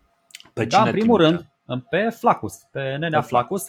Ideea este următoarea. Ceea ce spune Suetonius este evident o exagerare. O exagerare marca Suetonius, adică știm da. toți. Exagerările marca Suetonius sunt marca Suetonius. Uh, ce fac, da, ce o să vă povestim imediat, ce fac geții dacii de la nord de Dunăre, nu fac nimic, nici nu pustiesc, nici nu ocupă Moesia, nici vorbă de așa ceva. Și o să vedeți, ei ok, să zicem că au cucerit. Și dacă au cucerit și uh, Egisul și Trăsmisul, ambele cetăți sunt pe Dunăre, deci sunt la granița dintre Imperiu și uh, zona liberă și barbari. Deci n-au cucerit, dacă ar fi cucerit geții o cetate de la Marea Neagră, cum e mhm. Istria, cum e Tomisu, bă, da, Că Ovidiu tot zbiera din gură de șarpe că îl atacă geții, din sculare în culcare îl atacau geții, nu mai putea să doarmă el că îl atacau geții. Deci, din nou, suntem atenți la chestiile astea, luăm în considerare ce zice Suetonius, dar de aici până la ocuparea și pustirea Mesiei de către uh, geții, bastarnii, azigii, sarmații de la nord de Dunăre, da? chiar, chiar în zona Bugeacului, aici când mhm. vorbim E, dar sunt moldoveni aia așa, de fapt sunt, uh, nu sunt moldoveni acum, ce sunt acolo? Ah, îmi scapă. Uh, sunt ucraineni, dar în fine. Și Lipoveni? sunt, uh, da, aveau un nume din ăsta, da, în fine. O să-mi aduc aminte. Okay. Și aici, se, aici este granița, Tiberius nici nu mi se pare că, da, ok, îl trimite pe tipul ăsta pe Flacus, despre care, culmea, povestește tot Ovidiu, bă, l-am, l-am omorât pe ăsta, dar acum vreau să mai zic un citat din el, cum facem? Mă? Îl lăsăm așa mort să vorbească, fi necromantul.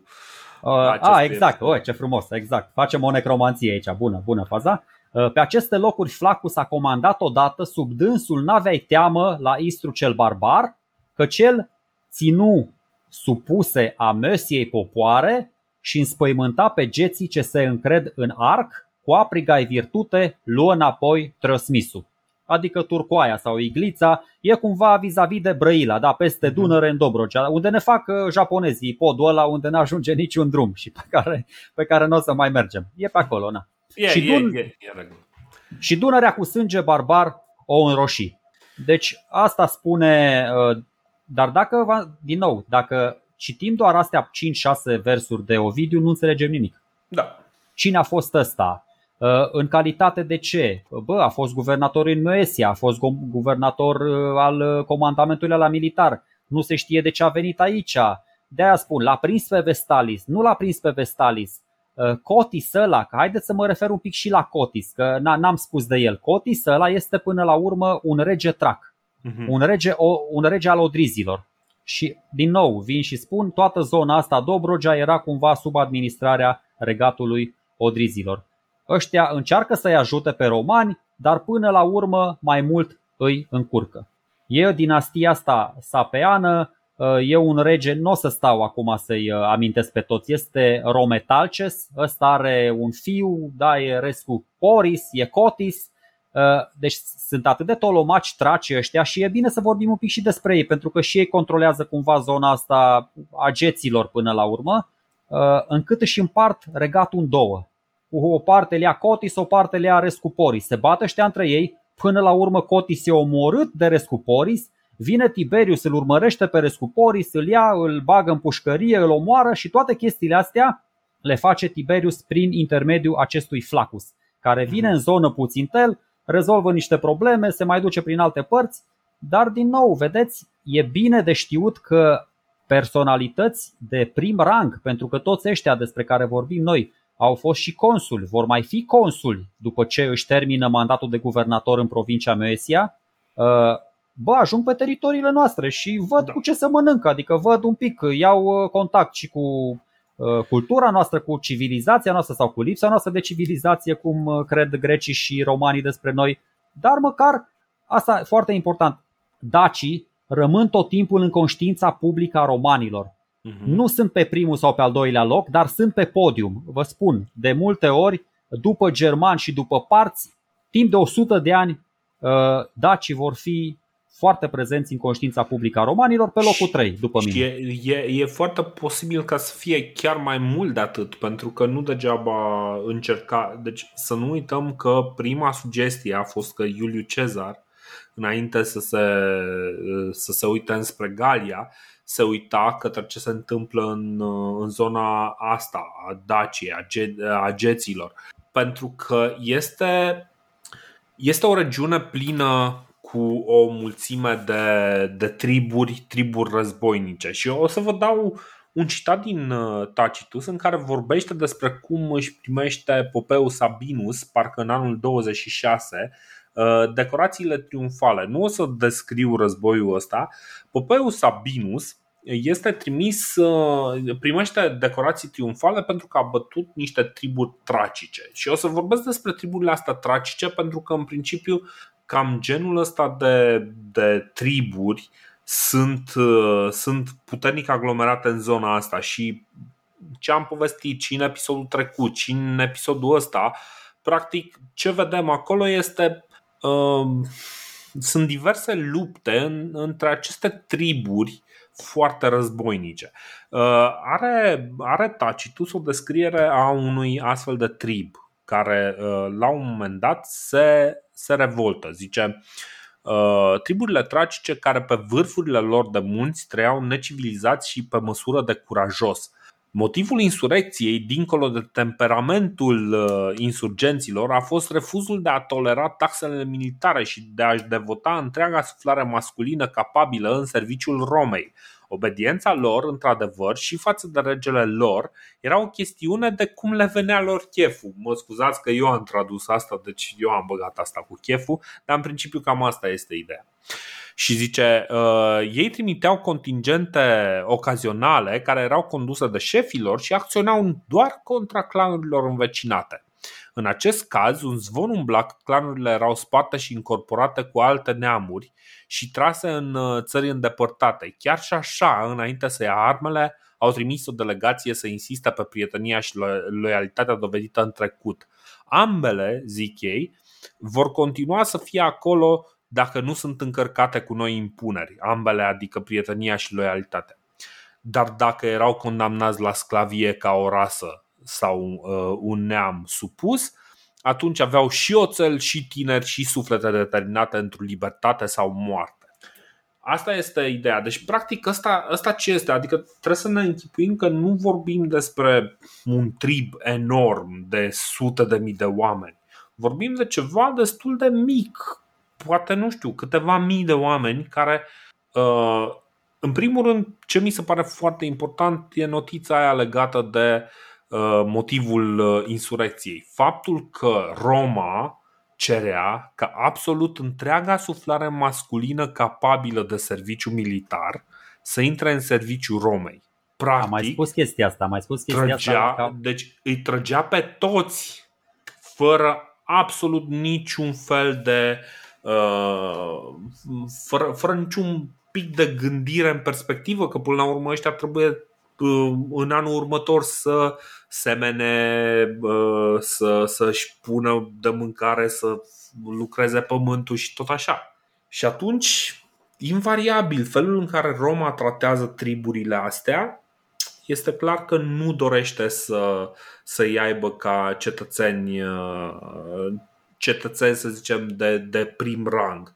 Mai mult, pomenește aici Tacitus faptul că erau contingentele astea luate toate, uh, puse la un loc cu ale altor clanuri și trimise în, în alt colț al uh, Imperiului să se lupte sau să uh, chiar să se, să, să se așeze și să facă agricultură. Că aia era problema. Practic, Ăștia nu, făceau... peste tot, nu peste tot făceau așa, Dorine, din păcate, din păcate, doar în, din păcate pentru noi și pentru zona asta, doar în regiunile pe care ei le considerau mai sălbatice. Exact.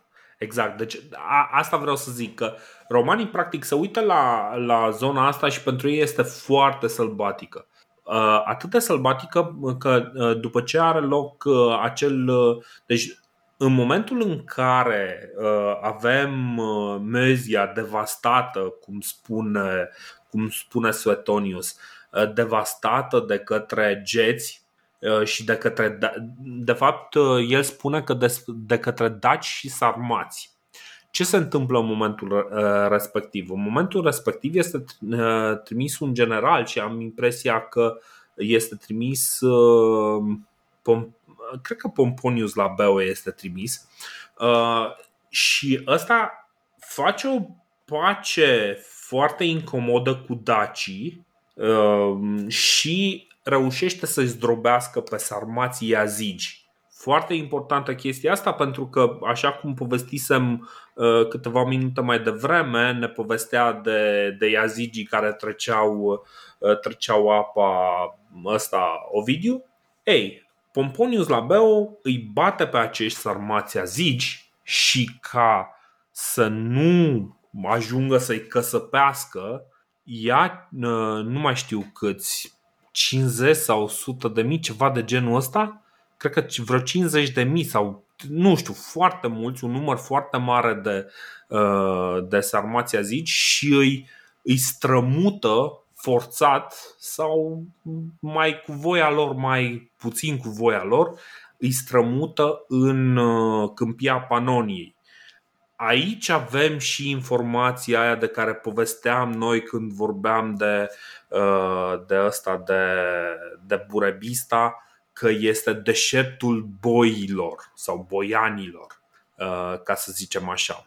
Informația aia, apropo, o aveam din, uh, din Strabon, în geografia, unde el spunea în felul următor și o, o să vă zic un pic despre, despre zona asta în care sunt așezați uh, acum Yazigi.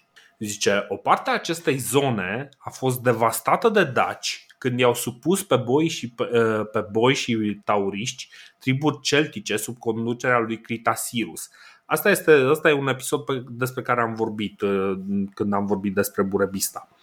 Dacii au pretins că e țara, țara este a lor, deși era separată de a lor de râul uh, Parisus, care era Tisa care curge din munți în Dunăre lângă țara scordiștilor numiți Galate, pentru că și aceștia se amestecau cu ilirii și triburile trace.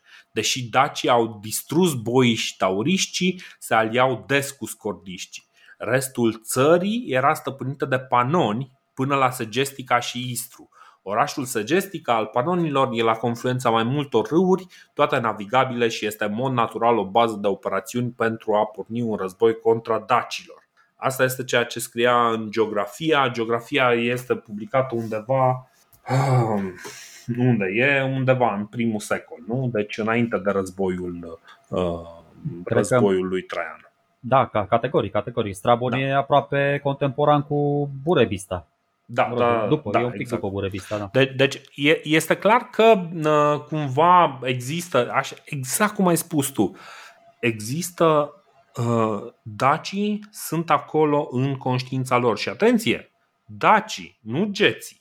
Geții mi se pare că sunt, mai ales în perioada asta, tratați ca alți, ca alt, alt trib de, de sălbatici. Păi nu prea mai sunt. Geții nu prea mai sunt. sunt pentru li, s-a, că... li s-a restrâns foarte mult arealul prin cucerirea, prin formarea acestei provincii Mesia. Geții exact. în momentul de față mai sunt doar uh, la nord de Dunăre. Foarte mm-hmm. puțin la nord de Dunăre acolo.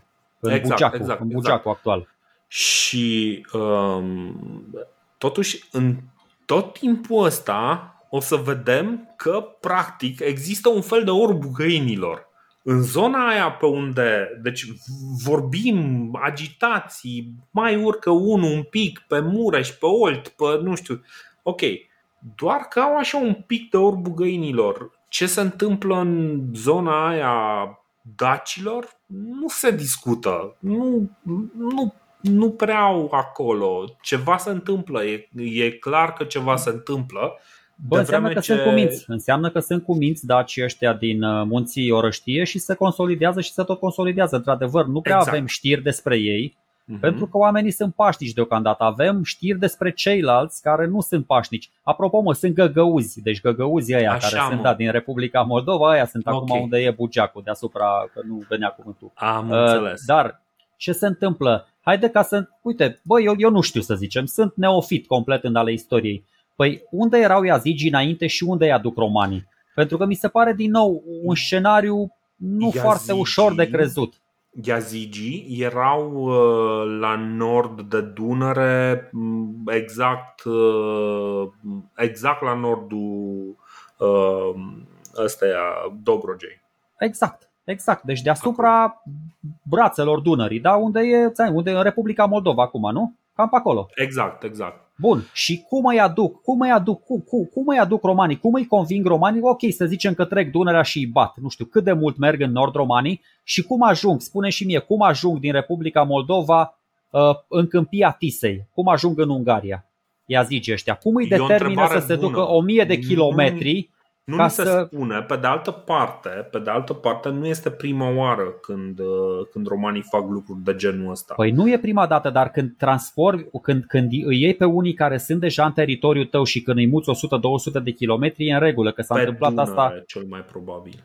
Pe Dunăre până unde? Că era navigabilă până la porțile de fier. După aia până la Tisa mai e de mers o căruță. În fine, ți-am spus, Să- sunt multe chestii Era dubioase. navigabilă până la Săgestus, mă. No. Ba da, mă. Era? Nu știu ce Da, să zic. era, ok, pe ah, ok, de- ah, era, ah, da, da, da, da. Stai bă, stai La că nu, nu porțile era de barajul. fier. Nu era, ah, ok, da, stai că sunt o lomat, da, scuze, scuze.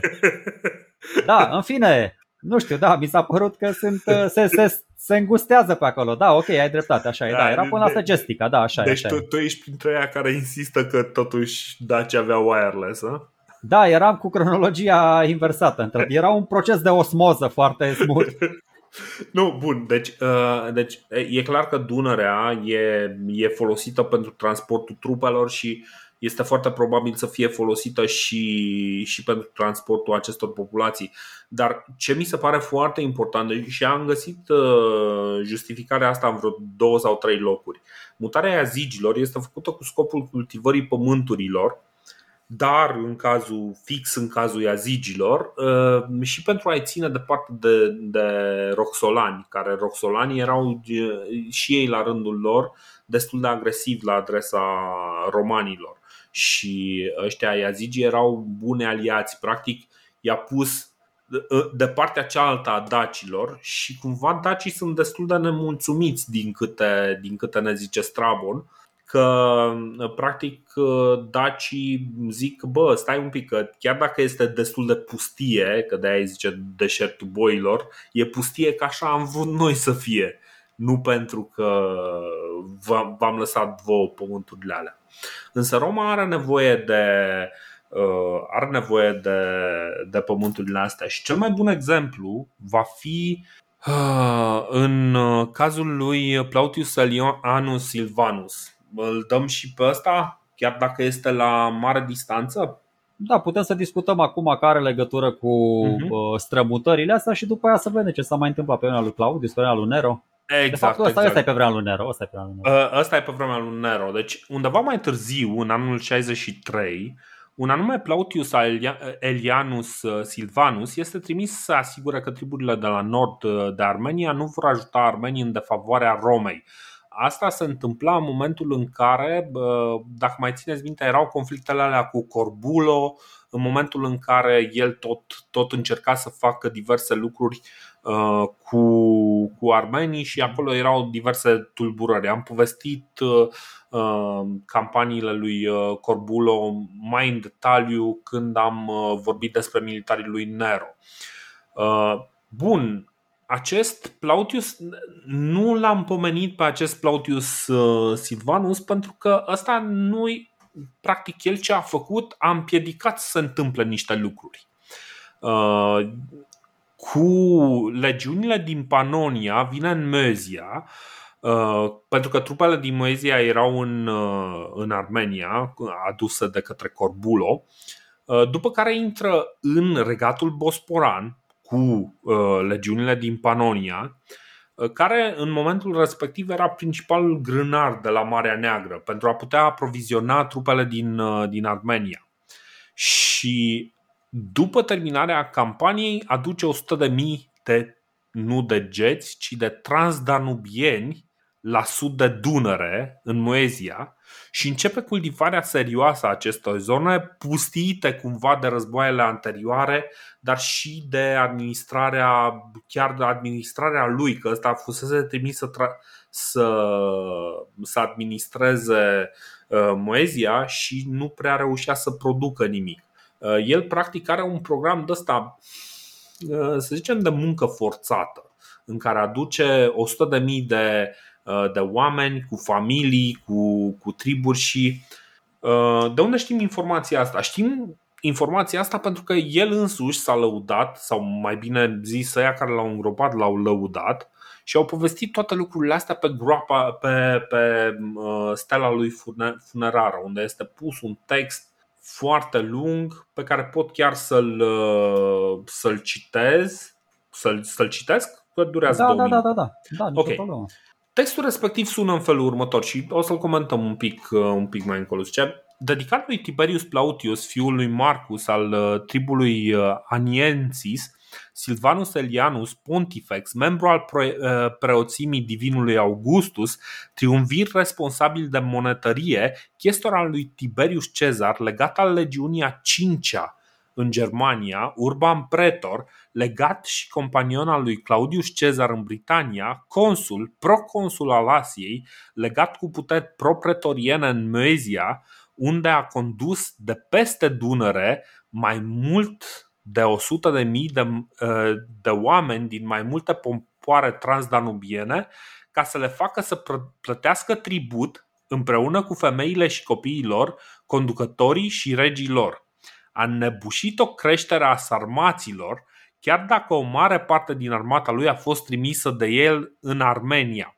A adus regi necunoscuți până atunci sau ostil romanilor la malul Dunării pe care îl păzea, pe care, malul pe care îl păzea și a pus să onoreze steagurile romanilor. A dat înapoi regilor bastarni și roxolanilor pe fiii lor, regelui dacilor, fratele lui care fusese capturat sau eliberat de inamicul lui și de la o parte din regii barbari a primit ostateci. Astfel a întărit și a făcut pace în uh, provincie și l-a îndepărtat pe regele sciților de la asediul Hersonisosului, dincolo de Boristene, ăsta e Niprul. Uh, cu o mare cantitate de grâne din provincia Mezia, a fost primul care a ușurat problema aprovizionării romanilor. Când a fost legat în Spania, a fost chemat pentru a deveni prefect al orașului Roma și senatul l-a onorat cu decorații triumfale la cererea imperatorului Cezar Augustus Vespasianus ale cărui cuvinte au fost a guvernat poezia în așa fel încât nu pot avea nicio întârziere în a acorda aceste decorații triumfale, chiar dacă rangul de prefect al orașului a, devenit, a venit la el cu o întârziere. Uh, și uh, ideea este că a mai fost făcut încă o dată consul de către Vespasian. Uh, a fost făcut în anul 74. Uh, tipul ăsta este, nu este un fitecine, este un nepot prin adopție al Plautiei uh, uh, Urgulanila și dacă mai țineți minte acest nume absolut urât, absolut oribil, este că e prima soția lui Claudius. Și este practic un tip care e și toată enumerarea pe care am făcut-o demonstrează că este, este acolo sus, în eșalonul, în primul eșalon, este unul din, uh, din cei mai puternici uh, oameni de acolo, e, e în fruntea uh, în fruntea armatelor, este consul, proconsul, are o groază de, de lucruri. Dar zice două lucruri foarte interesante. În primul rând, care este motivul pentru care mută uh, popoarele alea transdanumiene și anume ca să-i facă să plătească tribut și, evident, și ca să muncească. Uh, și al doilea lucru foarte interesant, vorbește despre regelui dacilor, căruia îi restituie pe fratele lui, care fusese capturat sau eliberat de la inamicul lui. Deci, practic, e genul de chestie unde dacii sunt văzuți ca ceva de sine stătător și mm, cumva este mai degrabă un fel de aliat, dar un aliat foarte absent al Romei, că nu, nu auzi de trupe dacice care să sprijine Roma sau să încurce Roma în vreun fel sau altul, știi? Da, am spus despre ce e vorba, oamenii se pregătesc, se pregătesc pentru ce urmează.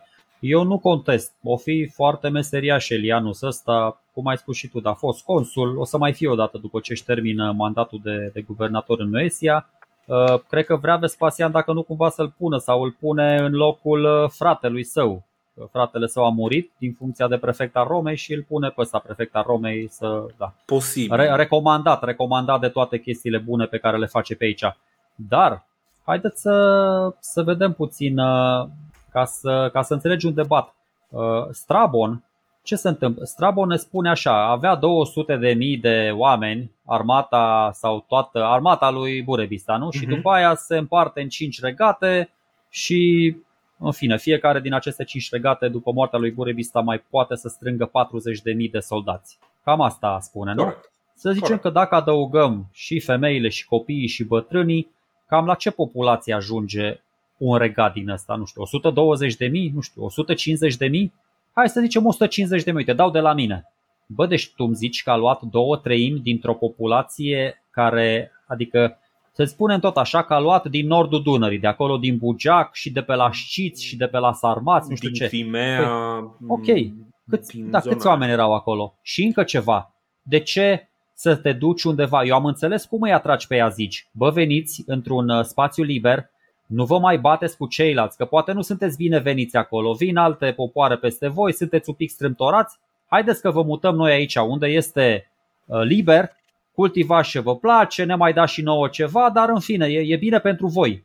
Păi de ce ar veni popoarele astea nomade din stepele Volgăi și ale Niprului și așa să vină să le plătească impozite romanilor? Și cum naiba, cum strângi de acolo 100 de mii de oameni când ăștia n-aveau decât un cap de pod în Bosforul ăsta, uh, la Chersones acolo. Deci nu are nicio logică. E ca și cum îmi spui tu mie că s-au dus romanii și au luat 100 de mii de oameni din Etiopia sau din Scoția sau din uh, Partia sau din Arabia sau din uh, deșertul Sahara.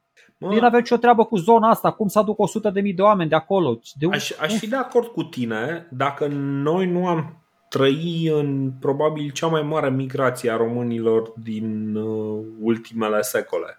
Și eu sunt de acord cu mine dacă măcar mi-ar spune, bă, s-a realizat chestia asta în decurs de 5 ani, în decurs de 8 ani, în decurs de 10 ani. Ba, nu a venit odată și... S-a, s-a adică, realizat în mai mult timp. Deci, hai să vedem. În, în niciun caz nu, nu mă aștept ca mutarea iazigilor să se fi făcut în câteva minute, știi?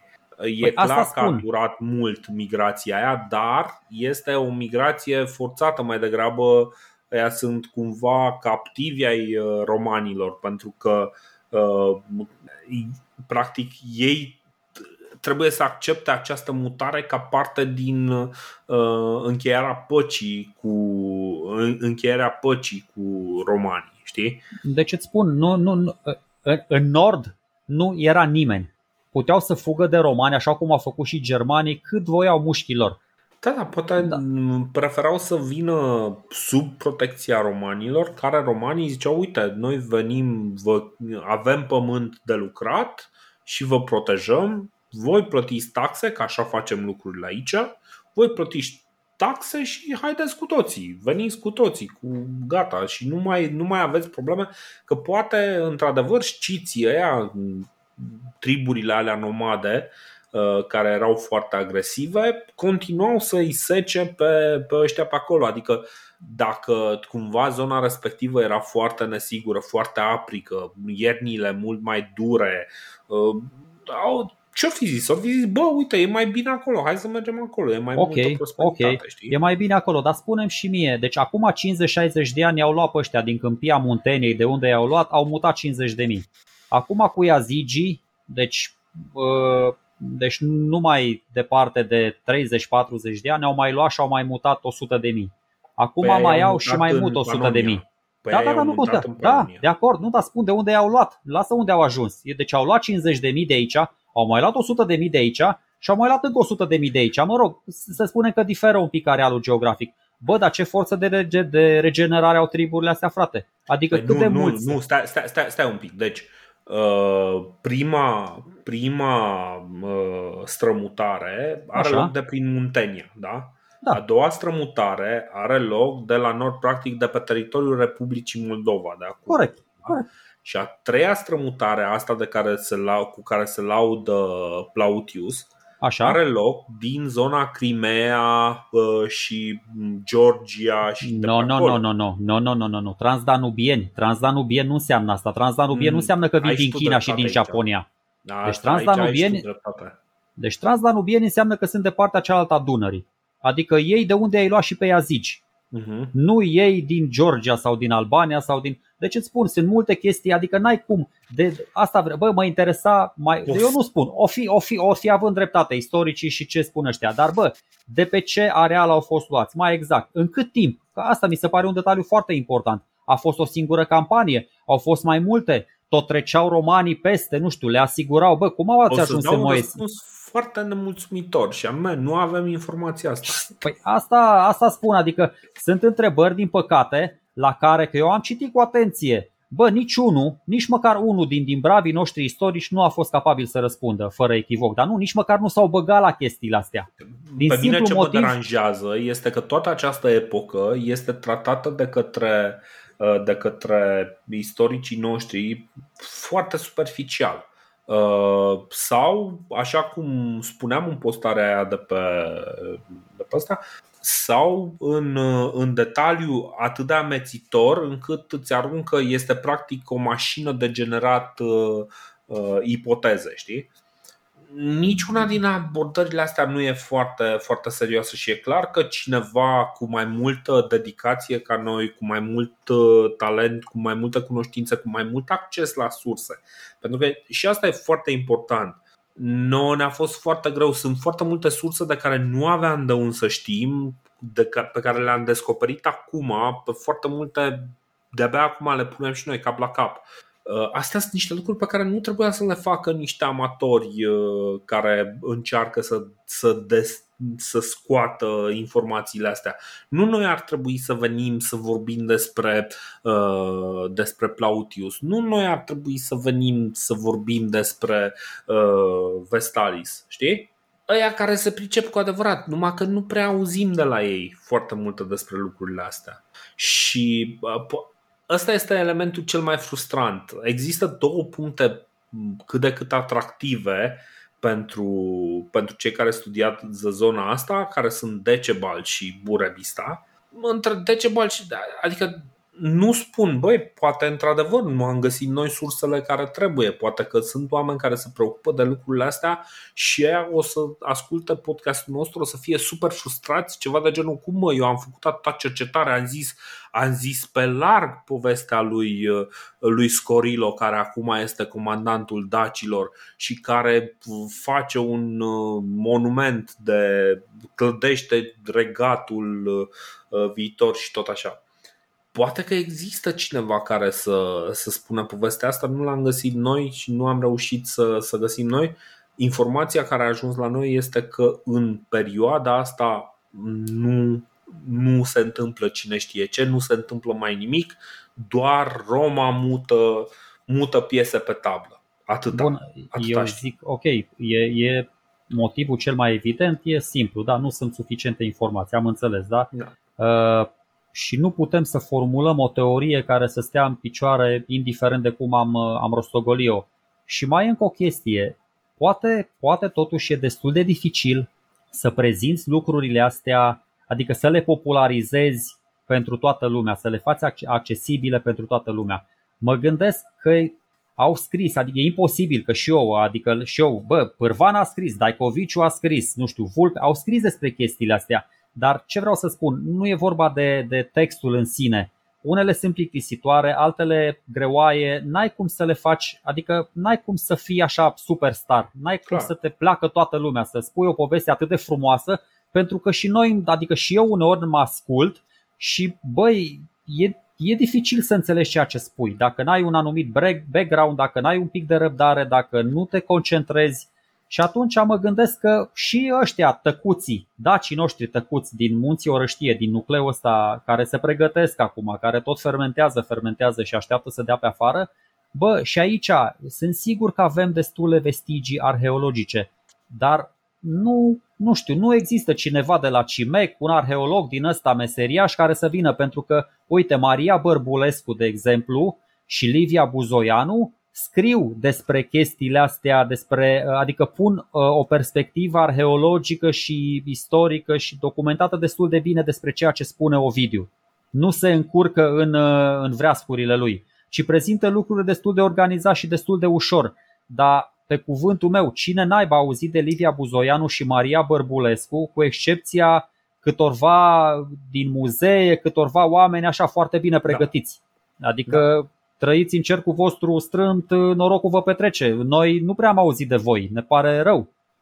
Știu și, și a, asta e chestia frustrantă mm, e într-un fel e de înțeles, adică uite, de exemplu, articolul în care vorbesc despre inscripția asta de la uh, de la Săcele este scris în franceză și publicat bănuiesc într-o revistă de pe afară mm, și textul este în franceză și înțeleg, înțeleg perfect. Pentru că probabil ăia de la revista respectivă plătesc pentru, pentru acea publicare și uh, revista respectivă e suficient de renumită încât, să, uh, încât publicarea respectivă să le aducă un anumit prestigiu profesorilor uh, respectivi sau, mă rog, uh, cercetătorilor respectivi și o publicare în limba română nu.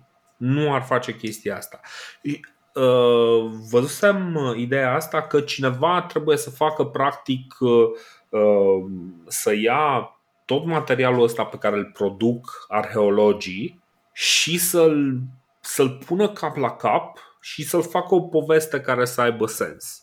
Noi încercăm chestia asta, numai că noi nu, nu prea știm în partea aia cu arheologia. Noi știm alte lucruri, plus că noi și noi încercăm cu greu și încercăm să ajungem la informațiile importante pentru a vi le prezenta vouă într-un fel. Deci chiar dacă, nu știu, uh, poate cineva care ia ăsta ca prim episod pe care îl ascultă sau episodul anterior să, să fie ăla primul pe care îl ascultă, poate îi se pare dens, dar eu cred că cineva care vine cu noi de la episodul 0 până la episodul ăsta deja s-a obișnuit cu noi și cu dificultățile pe care le avem și cu problemele pe care le avem și cu felul în care punem problemele și cu felul în care discutăm, felul în care aducem informațiile. Poate nu, nu este cel mai structurat, poate nu este cel mai bine, bine făcut. În fine, astea sunt niște frustrări pe care le avem noi ca parte de cercetare. Nu vrem să fim supărați pe cei,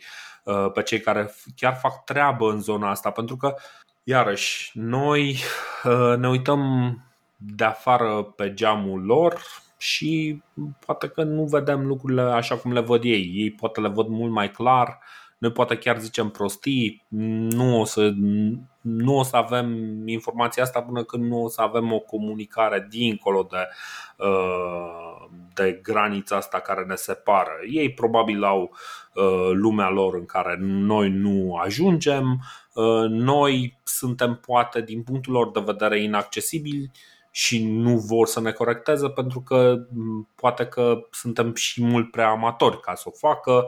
Nu știu, poate la un moment dat o să, o să putem să trecem granița și să ajungem undeva la mijloc și să avem conversațiile astea într-un fel mult mai deschis. Până atunci însă o să stăm să ne uităm, zgâriem așa un pic la geam și vedem ce vedem înăuntru, nu? Oricum există un punct comun care ne apropie, bănuiesc că ei sunt conștienți de chestia asta, noi am devenit acum, sunt foarte, foarte, foarte neașteptat de multe informații despre perioada asta dintre Burevista și de ceva. Neașteptat mm-hmm. de multe. Da. Da. Și nu neapărat, bă, nu trebuie să te duci cu punctul acolo în mijlocul țării. Nu, frate, e foarte bine că discutăm despre ce se întâmplă și pe la periferie și da. prin Bugeac, și prin uh, Panonia, și pe la Tisa. Tisa ajunge și la noi, un pic acolo în nord-vestul țării. Adică, na, și discutăm și despre ce se întâmplă și la sud de Dobrogea. Toate mhm. lucrurile astea ne privesc uh, mai, mai pregnant decât v-ați aștepta. Da. Că sunt unii mai pregătiți, foarte bine, nicio problemă. Uh, repet, sunt multe teorii cu care nu trebuie să fiți de acord. Multe întrebări pe care le punem și ne dăm și noi seama că au fost puse prost. Uite cum am fost eu acum cu porțile de fier în cazul Dunării.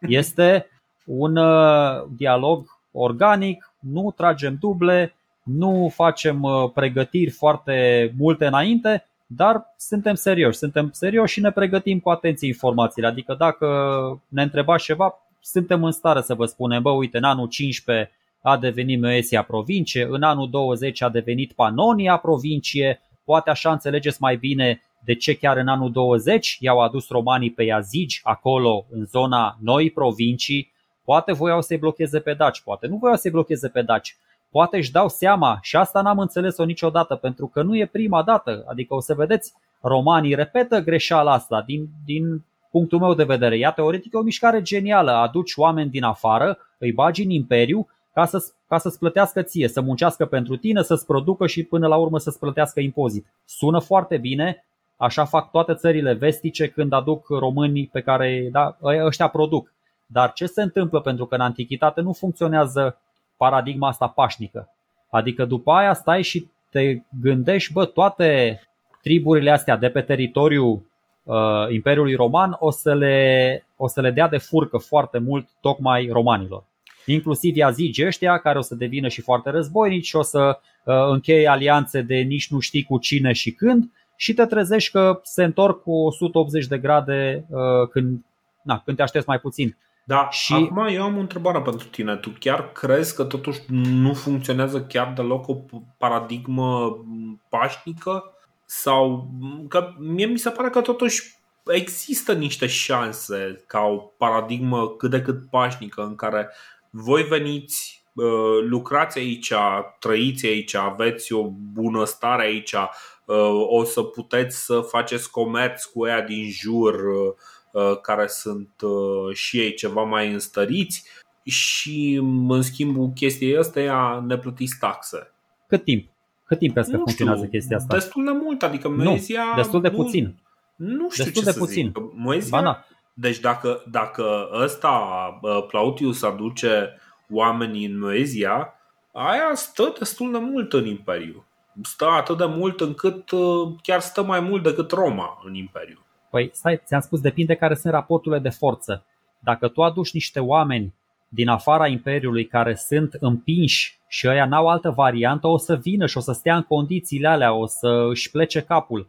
Dar dacă aduci niște oameni pe german, de ce nu i-au adus? Ia, ia spune pe german, de ce da, nu i-au adus, adus în, în Imperiu? Germani. Au adus foarte mulți germani și de asta vreau să-ți povestesc chestia asta uh, legată de strămutare uh, pe care o face chiar uh, Iuliu Cezar care aduce tribul ubilor care, se, care uh, au preferat să stea de partea cealaltă a Rinului uh, sub protecția romanilor și uh, departe de suebi. Știi? Da, și asta când romanii erau foarte... chestia asta și ei au rămas foarte multă vreme acolo, adică na, au făcut, până la urmă sunt unul din triburile care au constituit Galia uh, propriu-zisă și au rămas aliat al Romei multă vreme. Adică, deci... Eu nu spun că nu e posibil. Când, când ți-am spus că raportul de forțe este clar în favoarea unuia, e vorba uh-huh. de un principiu foarte simplu, adică al romanilor, da, atunci te duci acolo și cu capul plecat faci ce spun romanii. Când ai o altă variantă, te duci și când îți deschide la casa, îți deschide ușa la casă și zice, bă, uite, poftește în casa mea, mi se pare corect să-ți mai și sticlească ochii și când alții îți dau un ghion din spate și spun, bă, hai să, nu știu, hai să ne dedulcim un pic la ce are romanul în casă, tu deja fiind în casa lui, mi se pare periculos. Cum o să vedem că și hunii, bă, și hunii au fost prieteni cu romanii și, da, după ce n-au mai fost prieteni, după ce s-au săturat când și-au dat seama, bă, stai un pic, de ce să fim noi prieteni cu romanii? Că noi suntem mai puternici decât romanii. Ia să le dăm noi romanilor să zacă. Și când și-au dat seama și alte popoare migratoare că sunt mai puternice decât romanii, romanii și-au luat-o în bot original. Bun, dar chiar în, chiar în uh, cazul acestor uh, triburi transdanubiene aduse la sud de Dunăre, treaba asta mie mi se pare că funcționează. Adică în Mezia nu mi se pare că ai parte, din contra, ai parte de, uh, de niște populații care suferă la atacurile lor din nord. Bă, dacă, nu, dacă ai, au adus... nu ai niște tulburări provocate de ăștia pe care îi aduc ei. Deci mie în momentul ăsta nu mi se pare o strategie greșită.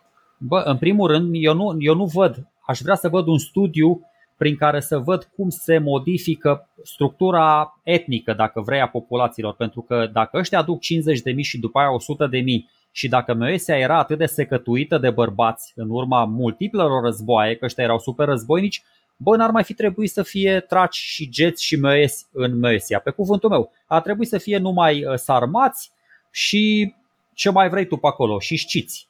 Păi Dacă cam, ăștia aduc așa de mulți. Se cam schimbă, da. Bă, deci asta, într-adevăr, și eu aș vrea să văd, ți-am zis, așa cum, așa cum am discutat uh, treaba asta, aș fi vrut să văd pe cineva mai priceput ca noi, uh, discutând lucrurile astea, așa nu, le avem ca și niște notițe de subsol, niște note fugitive. Uh, Eu nu vreau să stagneze discuția și nu vreau să îi plictisim da. pe ascultătorii noștri, dar vreau să înțeleagă uh, că suntem un pic nemulțumiți de faptul că nu ne explicăm și noi niște lucruri mai bine. Atâta exact. tot. Și noi ne punem niște întrebări nouă înșine, atâta tot. Dacă puteți să ne oferiți răspunsuri bune la întrebările astea, Dacă nu, asta e. O să ne înghițim frustrarea și o să mergem mai departe, că oricum am... Exact, deci uh, oricum e clar, în lipsa informației nu prea avem ce să punem decât uh, supoziții diverse. Putem să încercăm cu diverse teorii. Uh, iarăși, fără să avem uh, o oarecare fără să începem ca Ovidiu să ne plângem că vai, că noi ca popor am fost întotdeauna șterși de pe... Nu, nu, nu. Efectiv, lucrurile s-au întâmplat așa. Nu avem... Asta e informația pe care o avem, asta este chestia cu care lucrăm. Nu am vrea să avem mai multe informații, am vrea să putem să lucrăm cu mai mult, dar nu se poate. Asta, asta este ceea ce am reușit noi să facem. În fine, ca să nu, ca să nu continuăm uh, chestia asta mai departe, uh, spuneai tu că am mai sărit uh, un episod, nu? Păi am ajuns acum la Nero, nu? Da, am ajuns acum pe vremea lui Nero, când vorbeam despre acest Tiberius Plautius. Că practic ăsta a fost trimis de Nero. Păi da, l-am, stai să vedem, între Tiberius și Nero cine? Sunt Caligula și pe vremea lui Caligula nu s-a întâmplat nimic Claudius. și e Claudius. Pe vremea lui Claudiu se întâmplă o singură chestie demnă de consemnat uh, și anume faptul că regatul Odrizilor, moribundul regat al Odrizilor, devine provincie romană. Ah, și bun, se numește okay. Tracia. Deci în anul 46, bă, uite încă o chestie faină la romani. Ăștia păstrează toate numele străvechi de provincii. Deci toate zonele pe care o să le cucerească, romanii am observat chestia asta, probabil că e o observație puerilă, dar o, na, vă o împărtășesc. Deci ăștia îi lasă pe gali gali, îi lasă pe daci daci, îi lasă pe traci traci, îi lasă pe toți cu numele alea, nu vin să-i uh, dezrădăcineze de acolo. Deci toate da. provinciile o să se numească cum se numeau și popoarele de dinainte. Și face asta exact pentru că tracii deveniseră unreliable. Nu te mai puteai baza pe ei, se băteau între ei în loc să te ajute pe tine, se asasinau. Era da. o. Ce se schimbă totuși? Nu se schimbă foarte mult, adică starea de fapt nu se schimbă, dar tot așa, Uh, mă dau și o mare geostrateg și uh, da, cumva uh, e important pentru romani, zic eu, pentru că pot aduce trupe direct și de pe axa asta sud-nord, nu doar, despre, nu, nu doar, nu doar de pe axa vest-est, de-a lungul Dunării. Mm-hmm. Pentru că până acum mi se, mi se pare că e cam încurca regatul ăsta trac acolo. Trebuia da. să-i roage pe Odriz, bă, ia, bă, oferiți-ne un free pass, vrem și noi să trecem, na, birocrație, tensiuni inutile, așa cu globarea asta în Imperiu, nu mai existau probleme. Puteai să te duci din Macedonia direct în Moesia, că până acum Moesia, să nu uităm, e deja provincie veche, are 31 de ani de la înființare, da? Nu mai e, adică provinciile noi ale Imperiului, astea, perlele coroanei romane erau acum Iudeea și Britania, ultimele pe care le înrolase, le încorporase Claudius. Moesia era deja destul de established acolo, dar cumva e foarte important și granițele astea bă, să fie cât mai circulare, adică să poți ajunge din orice punct al Imperiului în orice punct al Imperiului fără să treci peste un teritoriu străin. Că teritoriul străin na, te deranjează, cumva te face să te, te simți te mai... Te încurcă, te încurcă. Și atunci tracii au devenit cumva încorporați și uh, am găsit, am găsit o chestie, dar n-am, uh, am mai găsit o chestie la Seneca, apropo de, de, de Nero, care zice, nu știu, zice ceva despre traci, trebuie să o caut un pic în chestiones naturales, foarte Așa. faine, zice despre daci că, că de fapt încercările astea romane, bine, filozof, da, așa, uh, sunt cumva futile, sunt condamnate eșecului, pentru că n-ai cum să pui granițe între oameni. Deci ăștia romani în perioada asta încercau să își asigure, să facă și o flotă dunăreană foarte mhm. puternică, o să vedem pe realul Vespasian, se reorganizează un pic lucrurile și uh, Seneca spune că bă, nu prea aveți cum să... Oamenii sunt oameni, oamenii se duc de la unii la alții. Zice el acolo o chestie simpatică și mi s-a părut, na, am zis să vă zic și pe asta. Uh, da, mi se pare interesantă ideea asta. Evident, în, uh, în epoca tehnologiei știm că o graniță poate fi făcută să fie. Zice așa, zice că granițele dunărene sunt prea slabe pentru a împiedica pe daci să treacă Istrul. Uh-huh. Ceea da. ce se va dovedi că, da, avea dreptate și Seneca, el, el, el ți-am zis, o, o pune așa într-un context din ăsta mai de, tot așa, cum sunt văzuți Roma, daci în conștiința romană. Na, sunt tot felul de povești care ajung la Roma și na, e util să, să știm, Clar. să știm cum ne văd și ceilalți, cum ne văd vecinii și prietenii noștri. Ok. În uh, episodul viitor o să vorbim despre ce se întâmplă pe vremea lui uh, Vespasian și apoi ce se întâmplă pe vremea lui uh, Domitian. Pe vremea lui Domitian probabil nu o să terminăm povestea, povestea în episodul viitor pentru că, sincer, noi credeam că ultimele trei episoade o să reușim să le punem într-un singur episod și realitatea, sau ultimele patru episoade și realitatea e că nu am reușit să facem. Ceea ce e foarte bine. Ceea ce, Ceea ce e foarte bine. bine, pentru că nu ne grăbim nicăieri. Um, bun, pentru observații, pentru informații, ne găsiți uh, peste tot pe unde am mai zis și până acum uh, podcastdeistorie.ro uh, facebook.com slash podcastdeistorie uh, ne găsiți și pe YouTube, dar cei care vor să ne sprijine și vă mulțumim mult pentru sprijin pe patreon.com slash podcast de istorie suntem, suntem acolo, vă mulțumim că sunteți alături de noi, o să încercăm să fim un pic mai, mai activi.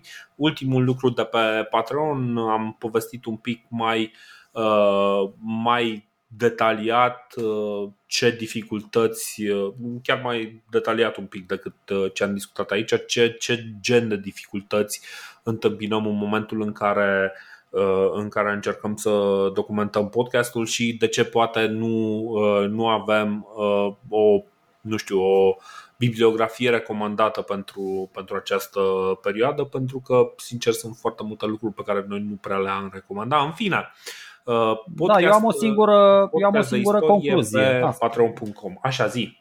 Eu am o singură concluzie, eterna concluzie. În cazul romanilor, cea mai bună apărare este atacul. Clar, și tocmai romanii clar. sunt cei care au pus strategia asta în aplicare încă de când era un oraș-stat. Deci, vă spun, dacii fac acum ceea ce trebuie să facă, chiar dacă o să vedeți episodul viitor, Scorilo, regele Scorilo, nu e de aceeași părere, Exact. Uh, și cumva o să vedeți foarte faină pil. Pilda lui la nivel uh, filozofic e una isteață și plină de învățăminte, dar doar la nivel filozofic. Da? Romanii nu erau filozofi, grecii erau filozofi. O să vedeți exact. că la romani, romanii erau pragmatici, războinici, așa. Uh, și în continuare, ce am spus și data trecută, mi se pare că strategia asta a romanilor de a încercui pe daci, vedeți și din vest și din est, de a le bloca accesul la Marea Neagră, la potențiali aliați, mi se pare că e din ce în ce mai vizibilă.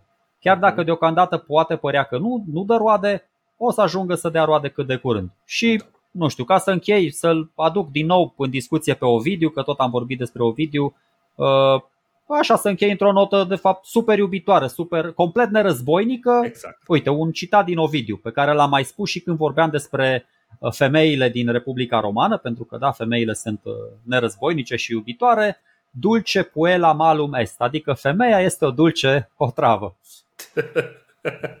da, frumos. Artistic, așa e. Așa artistic, e o video mai subtil, mai artistic, da. Mulțumim că sunteți alături de noi. Uh, vă așteptăm, suntem deschiși la comunicare. Dacă nu, dacă vă e un pic ciudat să ne găsiți pe adresa. A, apropo, podcast de istorie a gmail.com sau podcastul de istorie, cred că e podcast de istorie la gmail.com. Uh, Uh, puteți să ne uh, contactați și, și în privat. Uh, Dorin Lazar, Sergiu Motreanu, ne știți. Până la urmă dați cumva de noi. Suntem chiar deschiși dacă vreți să, să discutăm despre diverse lucruri. Suntem deschiși la comunicare, deci da, asta este.